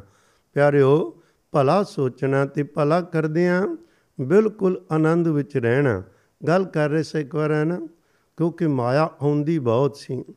ਅੰਮ੍ਰਿਤਸਰ ਸਾਹਿਬ ਦੀ ਸੇਵਾ ਜਦੋਂ ਚੱਲ ਰਹੀ ਸੀ ਨਾ ਪ੍ਰਕਰਮਾਂ ਦੀ, ਤੇ ਸੰਤ ਬਾਬਾ ਸਾਧੂ ਸਿੰਘ ਕਹਿਣ ਲੱਗੇ, ਬਾਬਾ ਜੀ, ਕਿੱਧਰ ਪਾ ਦਿੱਤਾ ਜੇ? ਕੱਲੇ ਬੈਠ ਕੇ ਭਗਤੀ ਕਰਨੀ ਸੀ, ਬੜਾ ਆਨੰਦ ਸੀ।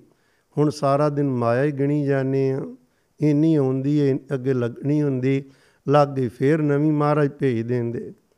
ਬਾਬਾ ਜੀ ਸਹਿਜ ਜੀ ਕਹਿੰਦੇ, ਠੀਕ ਹੈ ਜੇ ਆਪ ਜੀ ਚਾਹੁੰਦੇ ਹੋ ਤੇ ਆਪਾਂ ਰੋਕ ਦਿੰਦੇ ਆ। ਮਾਇਆ ਹੋਣੀ ਬੰਦ ਹੋ ਗਈ, ਸੇਵਾ ਬੰਦ ਹੋ ਗਈ 2-3 ਮਹੀਨੇ ਲੰਘ ਗਏ। ਕੋਈ ਅੰਦਰ ਕਾਲਾ ਨਹੀਂ, ਕਿਉਂਕਿ ਆਪਣਾ ਆਪ ਕੁਝ ਨਹੀਂ ਕਰ ਰਿਹਾ। ਕੋਈ ਕਰਵਾ ਰਿਹਾ ਹੈ ਜਿਹਦਾ ਜਿਹੜਾ ਕਰਵਾ ਰਿਹਾ ਉਹਨੂੰ ਫਿਕਰ ਹੋਵੇ, ਕਿੰਨੀ ਕਰਵਾਣੀ, ਕਿਵੇਂ ਕਰਵਾਣੀ। ਇੱਕ ਦਿਨ ਫਿਰ ਕਹਿਣ ਲੱਗੇ ਵਾ ਸਾਧੂ ਸਿੰਘ ਜੀ, ਗੁਰੂ ਰਾਮਦਾਸ ਸਾਹਿਬ ਜੀ ਦੇ ਘਰ ਦੀ ਸੇਵਾ ਹੀ ਬੰਦ ਹੋ ਗਈ ਹੈ ਕਹਿਣ ਲੱਗੇ, ਜੇ ਚਾਹੁੰਦੇ ਹੋ ਤੇ ਚਲਾ ਲਈਏ, ਜ਼ਰੂਰ ਹੋਣੀ ਚਾਹੀਦੀ। ਅਰਦਾਸ ਕੀਤੀ ਮਹਾਰਾਜ ਨੇ, ਉਦੋਂ ਹੀ ਕਿਸੇ ਪ੍ਰੇਮੀ ਨੂੰ 50000 ਰੁਪਈਆ, ਉਦੋਂ ਦਾ 50 ਵੇਖੋ, ਅੱਜ ਦੇ ਕਿੰਨੇ ਲੱਖਾਂ ਤੋਂ ਉੱਤੇ ਬਣਦੇ ਨੇ। ਉਹ ਆ ਗਏ, ਸੇਵਾ ਫਿਰ ਪ੍ਰਾਰੰਭ ਹੋ ਗਈ। ਸੇਵਾ ਕਰਦਿਆਂ ਕੌਤਕ ਬੜੇ ਵਰਤਦੇ ਨੇ। ਇੱਕ ਅੰਮ੍ਰਿਤਸਰ ਸੀ, ਇੱਕ ਬੀਬੀ ਦਾ ਨਾਂ ਸੀ ਵੀਰੋ ਤੇ ਉਸ ਦੇ ਨਾ ਰੱਬ ਵੱਲੋਂ ਹੱਥ ਪੈਰ ਜੁੜ ਗਏ ਕੋਈ ਪੁਰਾਣਾ ਕਰਮ ਸੀ, ਸਜ਼ਾ ਭੁਗਤ ਰਹੀ ਸੀ, ਉਹ ਬਾਬਾ ਜੀ ਦੇ ਚਰਨਾਂ ਵਿੱਚ ਆਏ। ਕਹਿਣ ਲੱਗੇ, ਰੱਬ ਦੇ ਬਖਸ਼ਿਓ ਗੁਰੂ ਰਾਮਦਾਸ ਪਿਤਾ ਨੂੰ ਪਿਆਰ ਕਰਦੇ ਹੋ। ਕਿੰਨੀਆਂ ਸੰਗਤਾਂ ਦੀਆਂ ਮਨੋ ਕਾਮਨਾ ਪੂਰੀਆਂ ਹੁੰਦੀਆਂ ਨੇ। ਮੈਂ ਗਰੀਬਨੀ ਤੇ ਵੀ ਤਰਸ ਕਰੋ। ਅਰਦਾਸ ਕੀਤੀ, ਕਹਿਣ ਲੱਗੇ, ਬੀਬਾ, ਤੇਰੇ ਰੋਗ ਗੁਰੂ ਰਾਮਦਾਸ ਪਿਤਾ ਨੇ ਕੱਟ ਦਿੱਤੇ ਨੇ। ਪਰ ਹੁਣ ਜਿਹੜੇ ਖੱਤ ਪੈਰ ਖੁੱਲੇ 12 ਸਾਲ ਤੈਨੂੰ ਸੇਵਾ ਕਰਨੀ ਪਵੇਗੀ। ਕਹਿੰਦੀ, ਸੱਤ ਬੱਚਿਆਂ ਨੂੰ ਸੇਵਾ ਦਾ ਪ੍ਰਣ ਕੀਤਾ ਤੇ ਖੱਤ ਪੈਰ ਬਿਲਕੁਲ ਨਵੇਂ ਨਰੋਏ ਹੋ ਗਏ। ਤੇ ਜਦੋਂ ਕੋਈ ਸੇਵਾ ਕਰਦਾ ਹੈ, ਹੱਥ ਪੈਰ ਨਹੀਂ, ਪਰਿਵਾਰਾਂ ਦੇ ਪਰਿਵਾਰ ਸੁਧਰ ਜਾਂਦੇ ਖਾਨ। ਗੁਰੂ ਕੇ ਪਿਆਰਿਓ, ਪਰ ਕੁਝ ਉਹ ਵੀ ਲੋਕ ਨੇ ਨਾ, ਜਿਹੜੇ ਖੁਦ ਸੇਵਾ ਕਰਦੇ ਨਹੀਂ, ਪਰ ਸੇਵਾ ਕਰਨ ਵਾਲਿਆਂ ਵਿੱਚ ਰੁਕਾਵਟ ਜ਼ਰੂਰ ਪਾਉਂਦੇ ਨੇ। ਰੁਕਾਵਟ ਪਾਉਣ ਵਾਲਿਆਂ ਨੂੰ ਬਹੁਤ ਮਹਿੰਗੇ ਭਾ ਇਹ ਸੌਦਾ ਪੈਂਦਾ, ਕੋਈ ਸੌਖਾ ਜਿਹਾ ਕੰਮ ਨਹੀਂ। ਇੱਕ ਵਾਰ ਨਾ ਸੇਵਾ ਚੱਲ ਰਹੀ ਸੀ, ਜਦੋਂ ਤਰਨ ਤਾਰਨ ਸਾਹਿਬ ਦੇ ਸਰੋਵਰ 'ਚ ਪਾਣੀ ਪਾਣਾ ਸੀ, ਹੰਸਲੀ ਬਣਾਣੀ ਸੀ ਨਹਿਰ ਤੋਂ ਸਰੋਵਰ ਤੱਕ ਪਾਣੀ ਲਿਆਉਣ ਲਈ ਇੱਕ ਛਤਨੀ ਹੰਸਲੀ, ਖਾਲ ਡੂੰਗਾ ਜੀ ਖਾਈ ਪਟਣੀ ਤੇ ਪਾਣੀ ਲਿਆਉਣਾ। ਜ਼ਿਮੀਂਦਾਰ ਜਾਣਦੇ ਨੇ ਸਾਰੇ ਭਈ ਪਾਣੀ ਲਿਆਉਣਾ ਜਿਸ ਰਾਹ ਥਾਣੀ ਉਹਨੂੰ ਹੰਸਲੀ ਕਹਿੰਦੇ। ਤਾਂ ਉਸ ਨੂੰ ਪਾਣੀ ਲਿਆਉਣਾ ਸੀ ਤੇ ਰਸਤੇ ਵਿੱਚ ਜੋਧਪੁਰ ਪਿੰਡ ਦੀ ਕਾਫੀ ਜ਼ਮੀਨ ਪੈਂਦੀ ਸੀ। ਬਾਬਾ ਜੀ ਸੇਵਾਦਾਰਾਂ ਨੂੰ ਨਾਲ ਲੈ ਕੇ ਉਹਨਾਂ ਨੂੰ ਬੇਨਤੀ ਕੀਤੀ, ਜੀ ਇੱਥੋਂ ਸਾਨੂੰ ਕੁਝ ਜ਼ਮੀਨ ਚਾਹੀਦੀ, ਉਹਦੀ ਕੀਮਤ ਦੇਾਂਗੇ ਪੂਰੀ ਦੀ ਪੂਰੀ। ਅਸੀਂ ਤੁਹਾਡੇ ਤੋਂ ਫ੍ਰੀ ਨਹੀਂ ਲਵਾਂਗੇ, ਪੈਸੇ ਕੀਮਤ ਦੇਵਾਂਗੇ, ਸਾਨੂੰ ਕੁਝ ਜ਼ਮੀਨ ਦਿੱਤੀ ਜਾਵੇ। ਤਾਂ ਕਿ ਧੰਨ ਗੁਰੂ ਅਰਜਨ ਸਾਹਿਬ ਜੀ ਦੀਆਂ ਯਾਦਾਂ ਇਹ ਬਖਸ਼ਾਂ ਸੰਭਾਲੀਆਂ ਜਾਣ, ਪਾਣੀ ਆਵੇ। ਉਹਨਾਂ ਨੇ ਕਿਹਾ, ਜ਼ਮੀਨ ਵੀ ਨਹੀਂ ਦੇਣੀ। ਗਾਲਾਂ ਕੱਢੀਆਂ। ਬਹੁਤ ਵਿਰੋਧ ਕੀਤਾ ਨੇ ਬਹੁਤ ਭਲਾ ਮਾੜਾ ਚੰਗਾ ਬੋਲੇ। ਬਾਬਾ ਜੀ ਨੇ ਸੇਵਾਦਾਰਾਂ ਨੂੰ ਕਿਹਾ, ਇਹਨਾਂ ਨੂੰ ਕੋਈ ਜਵਾਬ ਨਹੀਂ ਦੇਣਾ ਅਸੀਂ। ਇਹਨਾਂ ਦੇ ਕੀ ਵਾਸਤੇ ਪਰਮੇਸ਼ਰ ਦੀ ਰਜ਼ਾ ਇਸ ਤਰ੍ਹਾਂ ਹੈ। ਆ ਗਏ ਵਾਪਸ। ਸੇਵਾਦਾਰ ਕਹਿੰਦੇ, ਹੁਣ ਪਾਣੀ ਦਾ ਪ੍ਰਬੰਧ ਕਿੱਥੋਂ ਹੋਏਗਾ? ਕਹਿ ਲੱਗੇ, ਬਿਲਕੁਲ ਨਹੀਂ, ਚਿੰਤਾ ਕਰਨੀ। ਇਹ ਜੇ ਸਤਿਗੁਰੂ ਜੀ ਦਾ ਕਾਰਜ ਉਹਨੇ ਕਰਨਾ ਹੈ, ਉਹਨੇ ਸਾਨੂੰ ਭੇਜਿਆ, ਜਾਓ ਬੇਨਤੀ ਕਰੋ, ਸਿਕਾਰ ਆਏ, ਨਾ ਕਰਵਾ ਦਿੱਤੀ, ਇਹ ਉਹਨਾਂ ਦੀ ਮਰਜ਼ੀ ਹੈ। ਆਪਾਂ ਨਹੀਂ ਫਿਕਰ ਕਰਨਾ। ਥੋੜਾ ਸਮਾਂ ਐਖੋ ਜਾ ਹੋਇਆ ਪਿੰਡ ਵਿੱਚ, ਆਪਸ ਵਿੱਚ ਲੜਾਈ ਹੋਈ, ਕਈ ਕਤਲ ਹੋ ਗਏ, ਉਧਰੋਂ ਮੀਂਹ ਪਿਆ, ਉਹਦੀ ਮਾਰ ਨਾਲ ਫਸਲਾਂ ਮਾਰੀਆਂ ਗਈਆਂ। ਫਿਰ ਹੋਸ਼ ਆਈ ਕਿੱਥੋਂ, ਇਹ ਅਚਾਨਕ ਕਿੱਥੋਂ ਕਤਲ ਆ ਗਏ, ਬਰਬਾਦੀ ਆ ਗਈ ਪਿੰਡ ਵਾਲਿਆਂ ਨੂੰ ਖੁੜ ਗਈ ਵੀ ਇਹ ਜ਼ਰੂਰ ਜਿਹੜਾ ਸਾਧੂ ਦਾ ਤੇ ਸੰਗਤਾਂ ਦਾ ਨਿਰਾਦਰ ਕੀਤਾ ਨਾ, ਉਹਦੀ ਮਾਰ ਪਈ ਹੈ। ਕਦੇ ਭੁੱਲ ਕੇ ਪਿਆਰਿਓ, ਕਿਸੇ ਦਾ ਬੁਰਾ ਨਾ ਸੋਚੀਏ। ਜੇ ਖੁਦ ਨਹੀਂ ਸੇਵਾ ਕਰ ਸਕਦੇ ਤੇ ਕਰਨ ਵਾਲਿਆਂ ਦਾ ਵਿਰੋਧ ਕਿਉਂ, ਗਾਲਾਂ ਕਿਉਂ? ਕਿਉਂਕਿ ਮਹਾਰਾਜ ਗੁਰੂ ਕਲਗੀਆਂ ਵਾਲੇ ਦੇ ਬਚਨ ਨੇ ਨਾ, ਸਹਿਬ ਕਹਿੰਦੇ, ਸੰਤਨ ਦੁਖ ਪਾਏ ਤੇ ਦੁਖੇ ਸੁਖ ਪਾਏ ਸਾਧਨ ਕੇ ਸੁਖੇ। ਜਦੋਂ ਰੱਬ ਦਾ ਪਿਆਰੇ ਦਾ ਦਿਲ ਦੁਖੇ ਤੇ ਰੱਬ ਦਾ ਆਪਣਾ ਦਿਲ ਦੁਖਦਾ ਹੈ, ਇਹ ਖੁਸ਼ ਹੋਵੇ ਤੇ ਉਹ ਖੁਸ਼ ਹੁੰਦਾ ਹੈ ਫਿਰ ਮਾਫੀ ਮੰਗੀ, ਜ਼ਮੀਨ ਦਿੱਤੀ, ਫਿਰ ਪੈਸੇ ਵੀ ਨਾ ਲੈਣ। ਇਸੇ ਤਰ੍ਹਾਂ ਮੁਕਤਸਰ ਸਾਹਿਬ ਜੀ ਦੀ ਸੇਵਾ ਵੇਲੇ ਵੀ ਖੋਇਆ। ਮੁਕਤਸਰ ਸਾਹਿਬ ਦੀ ਸਰੋਵਰ ਦੇ ਸਾਰੇ ਸਰੋਵਰਾਂ ਦਾ ਇੱਕ ਤਰ੍ਹਾਂ ਨਾਲ ਛੱਪੜ ਜੇ ਬਣਾ ਕੇ ਰੱਖ ਦਿੱਤੇ ਸਨ ਲੋਕਾਂ ਨੇ। ਪਰ ਪਿਆਰ ਵਾਲਿਆਂ ਨੂੰ ਬੜਾ ਦਰਦ ਹੁੰਦਾ ਸੀ। ਹਾਲਾਤ ਐਖੋ ਜੇ ਬਣ ਕੁਛ ਨਹੀਂ ਸੀ ਸਕਦਾ। ਗਰੀਬੀ ਵੀ ਇੱਕ ਬਹੁਤ ਸੀ, ਕਿਉਂਕਿ ਹਰ ਪਾਸੇ ਤੋਂ ਮਾਰ ਹੀ ਮਾਰ ਪਈ ਹੋਈ ਸੀ। ਹੋਇਆ ਕਿ? ਸਤਿਗੁਰੂ ਸੱਚੇ ਪਾਤਸ਼ਾਹ ਜੀ ਇੱਕ ਪਾਸੇ ਪ੍ਰੇਰਣਾ ਕਰਕੇ ਗੁਰੂ ਕਲਗੀਆਂ ਵਾਲੇ ਪਾਤਸ਼ਾਹ ਸੇਵਾ ਲੈ ਰਹੇ ਸਨ। ਇੱਥੇ ਨਾ ਚਾਰ ਚਫੇਰੇ ਸਰੋਵਰ ਦੇ ਲੋਕਾਂ ਦੇ ਘਰ ਸਨ ਤੇ ਘਰ ਦਾ ਮੂੰਹ ਸਰੋਵਰ ਵੱਲ ਸੀ ਨਾਲ ਨਾਲ ਕੋਈ ਗਲੀ ਸੀ। ਲੋਕਾਂ ਨੇ ਸਰੋਵਰ ਦੇ ਕੰਢੇ, ਪਾਣੀ ਦੇ ਕੰਢੇ ਵੇਖ ਕੇ ਤੇ ਬਹਿਣਾ, ਮਾੜੇ ਚੰਗੇ ਕੰਮ ਵੀ ਕਰਨੇ, ਡਿਪਟੀ ਸੀ ਇਥੋਂ ਦਾ, ਉਹਨੇ ਕੁਰਸੀਆਂ ਢਾ ਕੇ ਸ਼ਰਾਬ ਪੀਣੀ ਇੱਥੇ ਬਹਿ ਕੇ। ਬਾਬਾ ਜੀ ਨੇ ਬੇਨਤੀ ਕੀਤੀ, ਭਾਈ, ਇਹ ਸਰੋਵਰ ਹੈ ਇਧਰ ਇਹਦੇ ਕੰਢੇ ਇਸ ਤਰ੍ਹਾਂ ਦਾ ਕਰਮ ਕਰਨਾ ਬੈਠ ਕੇ ਚੰਗਾ ਨਹੀਂ, ਉਹਨੇ ਸੁਣੀ ਨਹੀਂ। ਅਗੋ ਪੁੱਠਾ ਵੀ ਬੋਲਿਆ, ਮਾੜਾ ਵਿਵਹਾਰ ਕੀਤਾ, ਬਾਕੀ ਪਰਿਵਾਰਾਂ ਨੂੰ ਕਿਹਾ ਵੀ ਤੁਸੀਂ ਘਰਾਂ ਦੇ ਮੂੰਹ ਗਲੀ ਵੱਲ ਕਰੋ, ਵਿਚਕਾਰ ਕੰਧ ਕੱਢਦੇ ਆ ਤੇ ਤੁਸੀਂ ਇਧਰ ਆਪਣੇ ਘਰਾਂ ਦੇ ਮੂੰਹ ਨਾ ਰੱਖੋ ਤੇ ਨਿਰਾਦਰ ਨਾ ਕਰੋ। ਲੋਕੀ ਝਟ ਕੇ ਡਿਪਟੀ ਕਹਿੰਦੇ, ਤੂੰ ਕੌਣ ਖੁੰਨਾ ਹੈ? ਸਾਨੂੰ ਘਟਾਉਣ ਵਾਲਾ, ਕਿਉਂਕਿ ਕੋਲ ਪਾਵਰ ਹੈ, ਤਾਕਤ ਹੈ। ਇਹਨਾਂ ਨੇ ਬੇਨਤੀ ਕੀਤੀ, ਅਸੀਂ ਕੁਝ ਵੀ ਨਹੀਂ ਖੁੰਦੇ। ਗੁਰੂ ਕਲਗੀਆਂ ਵਾਲੇ ਪਾਤਸ਼ਾਹ ਦਾ, ਸ਼ਹੀਦਾਂ ਦਾ ਅਸਥਾਨ ਹੈ ਨਿਰਾਦਰ ਖੁੰਦਾ ਹੈ ਦੇਖੀ ਜਾਏਗੀ ਸ਼ਹੀਦ, ਕੀ ਕਰ ਲੈਣਗੇ? ਬਸ ਜਦੋਂ ਕਹਿ ਦਿੱਤਾ ਬਾਬਾ ਜੀ ਨੇ ਆਖਿਆ, ਸਤ ਬਚਨ ਆ ਗਏ। ਹੋਰ ਸੇਵਾ ਪ੍ਰਾਰੰਭ ਕਰ ਦਿੱਤੀ, ਪਰ ਸਤਿਗੁਰੂ ਦਾ ਕੌਤਕ ਵਰਤਿਆ। ਇਹਦਾ ਮੁੰਡਾ ਡਿਪਟੀ ਦਾ ਬੰਦੂਕ ਸਾਫ਼ ਕਰ ਰਿਹਾ ਸੀ। ਸਾਫ਼ ਕਰਕੇ ਦੇ ਉਹਨੇ ਜਦੋਂ ਕਾਰਤੂਸ ਪਾਇਆ, ਉਹ ਗਲਤੀ ਨਾਲ ਚੱਲ ਗਿਆ। ਸਾਹਮਣੇ ਇੱਕ ਬੰਦਾ ਸੀ, ਉਹ ਮਰ ਗਿਆ। ਇੱਕਦਮ ਹੁਣ ਸਾਰਿਆਂ ਨੇ ਗਵਾਹੀ ਵੀ ਦਿੱਤੀ ਪੇਦੇ ਤੋਂ ਬੰਦਾ ਮਰਿਆ, ਫਾਂਸੀ ਦੀ ਸਜ਼ਾ ਹੋ ਗਈ ਹੁਣ ਅੱਖਾਂ ਖੁੱਲੀਆਂ, ਇਹ ਕੀ ਹੋਇਆ? ਆਇਆ ਬਾਬਾ ਜੀ ਦੇ ਕੋਲ ਜੀ ਮਾਫੀ ਦੇ ਦਿਓ, ਮੇਰੇ ਤੋਂ ਭੁੱਲ ਹੋ ਗਈ। ਕਹਿਣ ਲੱਗੇ ਸੀ ਤੇ ਕੁਝ ਕੀਤਾ ਹੀ ਨਹੀਂ। ਤੂੰ ਜਾਣ ਤੇ ਗੁਰੂ ਕਲਗੀਆਂ ਵਾਲਾ ਜਾਣੇ। ਨਹੀਂ ਜੀ, ਇੱਕ ਵਾਰੀ ਮੈਨੂੰ ਬਖਸ਼ੋ, ਮੇਰੇ ਤੋਂ ਬਹੁਤ ਵੱਡੀ ਭੁੱਲ ਹੋਈ ਹੈ ਕਹਿਣ ਲੱਗੇ, ਠੀਕ ਹੈ ਤੂੰ ਆਪਣੀ ਭੁੱਲ ਦੀ ਖਿਮਾ ਮੰਗ। ਮਹਾਰਾਜ ਦੇ ਘਰ ਦੀ ਸੇਵਾ ਕਰਨ ਦਾ ਪ੍ਰਣ ਕਰ। ਸਤਿਗੁਰੂ ਤੇਰੇ ਪੁੱਤਰ ਨੂੰ ਫਾਂਸੀ ਦੀ ਸਜ਼ਾ ਨਹੀਂ ਲੱਗਣ ਦੇਣਗੇ। ਬਰੀ ਹੋ ਜਾਏਗਾ। ਬਚਨ ਕਰਨ ਦੀ ਦੇਰ ਸੀ, ਜਿਹੜੇ ਪੁੱਤਰ ਦੀ ਮੌਤ ਸਿਰ ਤੇ ਦਿਸਦੀ ਸੀ, ਉਹ ਟਲ ਗਈ ਵਾਕਿਆ ਹੀ ਉਹ ਕੇਸ ਰਫਾ ਦਫਾ ਹੋ ਗਏ। ਜਦੋਂ ਦੇਖੋ ਜੀ, ਕੌਤਕ ਵੇਖਦੇ ਤੇ ਹੋਰ ਲੋਕੀ ਮਹਾਰਾਜ ਦੇ ਘਰ ਦੀ ਸੇਵਾ ਚਾਹ ਨਾਲ ਕਰਦੇ। ਰੁਕਾਵਟ ਪਾਉਣ ਵਾਲੇ ਪਾਪਾਂ ਤੋਂ ਬਚਦੇ ਨੇ, ਦੋਨੋਂ ਪਾਸੇ ਭਲਾਈ ਹੈ। ਪਾਪਾਂ ਤੋਂ ਕੋਈ ਬਚ ਰਿਹਾ, ਦੂਜੇ ਪਾਸੇ ਸੇਵਾ ਲਈ ਅੱਗੇ ਆ ਰਿਹਾ ਹੈ, ਉਧਰ ਵੀ ਭਲਾਈ ਭਲਾ ਹੈ। ਇੱਕ ਵਾਰੀ ਇਸੇ ਤਰ੍ਹਾਂ ਹੀ ਨਾ, ਬਾਬਾ ਜੀ ਦੇ ਕੋਲ ਇੱਕ ਬੰਦੇ ਨੇ ਕੋ ਬਹੁਤ ਵੱਡਾ ਗੁਨਾਹ ਕੀਤਾ ਤੇ ਉਹ ਗੁਨਾਹ ਕਰਕੇ ਨਾ ਇਸ ਦੇ ਉੱਪਰ ਕੇਸ ਪੈ ਗਿਆ ਤੇ ਇਹਨੂੰ ਸਜ਼ਾ ਹੋ ਗਈ ਫਾਂਸੀ ਦੀ। ਤਰੀਕ ਪਈ ਹੋਈ ਸੀ, ਬੜਾ ਰੋਵੇ ਕੁਰਲਾਵੇ। ਇਹਨੇ ਆਖਿਆ ਭਈ ਕੌਣ ਮੇਰੀ ਭੁੱਲ ਬਖਸ਼ਵਾ ਸਕਦਾ ਹੈ, ਫਾਂਸੀ ਨੂੰ ਕੁਟਾਲ ਸਕਦਾ ਹੈ? ਕਾਨੂੰਨ ਨੇ ਦੇ ਦਿੱਤਾ, ਬਾਬਾ ਜੀ ਕੋਲ ਆਇਆ। ਹੁਣ ਸੰਤ ਬਾਬਾ ਗੁਰਮੁਖ ਸਿੰਘ ਜੀ ਉਹਨਾਂ ਨੇ ਤੇ ਕਹਿਣਾ, ਸੇਵਾ ਕਰ ਪ੍ਰੇਮੀਆਂ ਇਹਨੇ ਸੇਵਾ ਤੇ ਕੀਤੀ ਕਹਿੰਦੇ ਨੇ ਸੁਖਣਾ ਸੁਖ ਲਈ। ਮੈਂ 1000 ਰੁਪਇਆ ਸੇਵਾ ਵਿੱਚ ਪਾਵਾਂਗਾ ਤੇ ਮੈਨੂੰ ਫਾਂਸੀ ਦੀ ਸਜ਼ਾ ਨਾ ਹੋਵੇ। ਮਹਾਰਾਜ ਨੇ ਮਿਹਰ ਕੀਤੀ, ਉਹ ਫਾਂਸੀ ਦੀ ਸਜ਼ਾ ਟਲ ਗਈ। ਪਰ ਇਹ ਜਦੋਂ ਠੀਕ ਠਾਕ ਆਪਣੇ ਘਰ ਰਹਿਣ ਲੱਗ ਪਿਆ ਤੇ ਇਹ ਫਿਰ ਪੈਸੇ ਦੀ ਸੇਵਾ ਦੇਣ ਤੋਂ ਕੰਨੀ ਕਤਰਾਵੇ। ਸੇਵਾਦਾਰਾਂ ਨੇ ਚੇਤਾ ਕਰਾਇਆ ਇੱਕ ਦੋ ਵਾਰੀ ਅਗੋ ਟਾਲ ਮਟੋਲ ਕਰ ਛੜਨੀ ਅਜੇ ਪੈਸਾ ਨਹੀਂ, ਅਜੇ ਫਸਲ ਨਹੀਂ, ਅਜੇ ਖਾਤ ਟਾਈਟ, ਕੁਝ ਨਾ ਕੁਝ ਬਹਾਨੇ ਲਾਣੇ ਸ਼ੁਰੂ ਕਰ ਦਿੱਤੇ।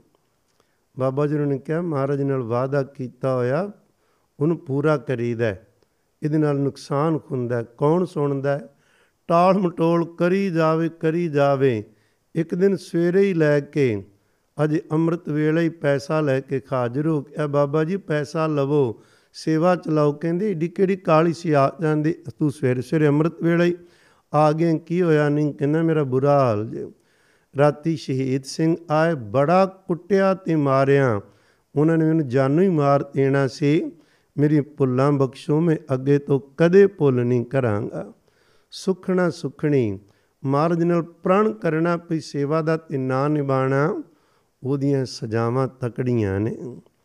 ਉਨੀ ਕੋਈ ਭੁੱਲ ਉਹਨਾਂ ਕੋਈ ਮੂੰਹ ਤੋਂ ਬਚਨ ਕਰੀਏ ਜਿਹੜਾ ਪੂਰਾ ਕਰ ਸਕਣਾ ਹੈ। ਉਹਨੂੰ ਮਾਇਆ ਨਹੀਂ ਚਾਹੀਦੀ। ਮਾਇਆ ਪਿਆਰਿਓ, ਉਹਨੇ ਤਾਂ ਦੇਣੀ ਹੈ ਪਰ ਸਾਡਾ ਭਲੇ ਲਈ ਉਸ ਨੇ ਇਹ ਰਚਨਾ ਰਚੀ ਹੋਈ ਹੈ ਇੱਕ ਵਾਰ ਨਾ ਗੋਇੰਦਵਾਲ ਸਾਹਿਬ ਤੋਂ ਖਡੂਰ ਸਾਹਿਬ ਤੱਕ ਸੜਕ ਬਣਾਣੀ ਸੀ ਤੇ ਪੈਰੋਵਾਲ ਦੀ ਜ਼ਮੀਨ ਕਾਫੀ ਹੁੰਦੀ ਸੀ ਵਿੱਚ। ਉੱਥੋਂ ਦੇ ਇੱਕ ਜ਼ਿਮੀਂਦਾਰ ਨੇ ਵੀ ਜ਼ਮੀਨ ਨਾ ਦਿੱਤੀ ਤੇ ਵਿਰੋਧ ਕੀਤਾ। ਪਿਸ਼ਾਬ ਬੰਦ ਹੋ ਗਿਆ। ਜਦੋਂ ਮਰ ਲੱਗਾ ਤੇ ਫਿਰ ਅੱਖਾਂ ਖੁੱਲੀਆਂ, ਫਿਰ ਭੁੱਲ ਦੀ ਖਿਮਾ ਮੰਗੀ। ਜ਼ਮੀਨ ਵੀ ਦਿੱਤੀ ਤੇ ਪੈਸੇ ਵੀ ਨਾ ਲੈਣ। ਮੇਰੇ ਕਹਿਣ ਤੋਂ ਮੁਰਾਦ, ਇਹ ਨਾਲ ਨਾਲ ਸਾਰਾ ਕੁਝ ਚੱਲਦਾ ਗਿਆ। ਸੰਤ ਬਾਬਾ ਗੁਰਮੁਖ ਸਿੰਘ ਤੇ ਬਾਬਾ ਸਾਧੂ ਸਿੰਘ ਦੀ ਸੇਵਾ ਨਿਰੰਤਰ ਕਰਦੇ ਰਹੇ।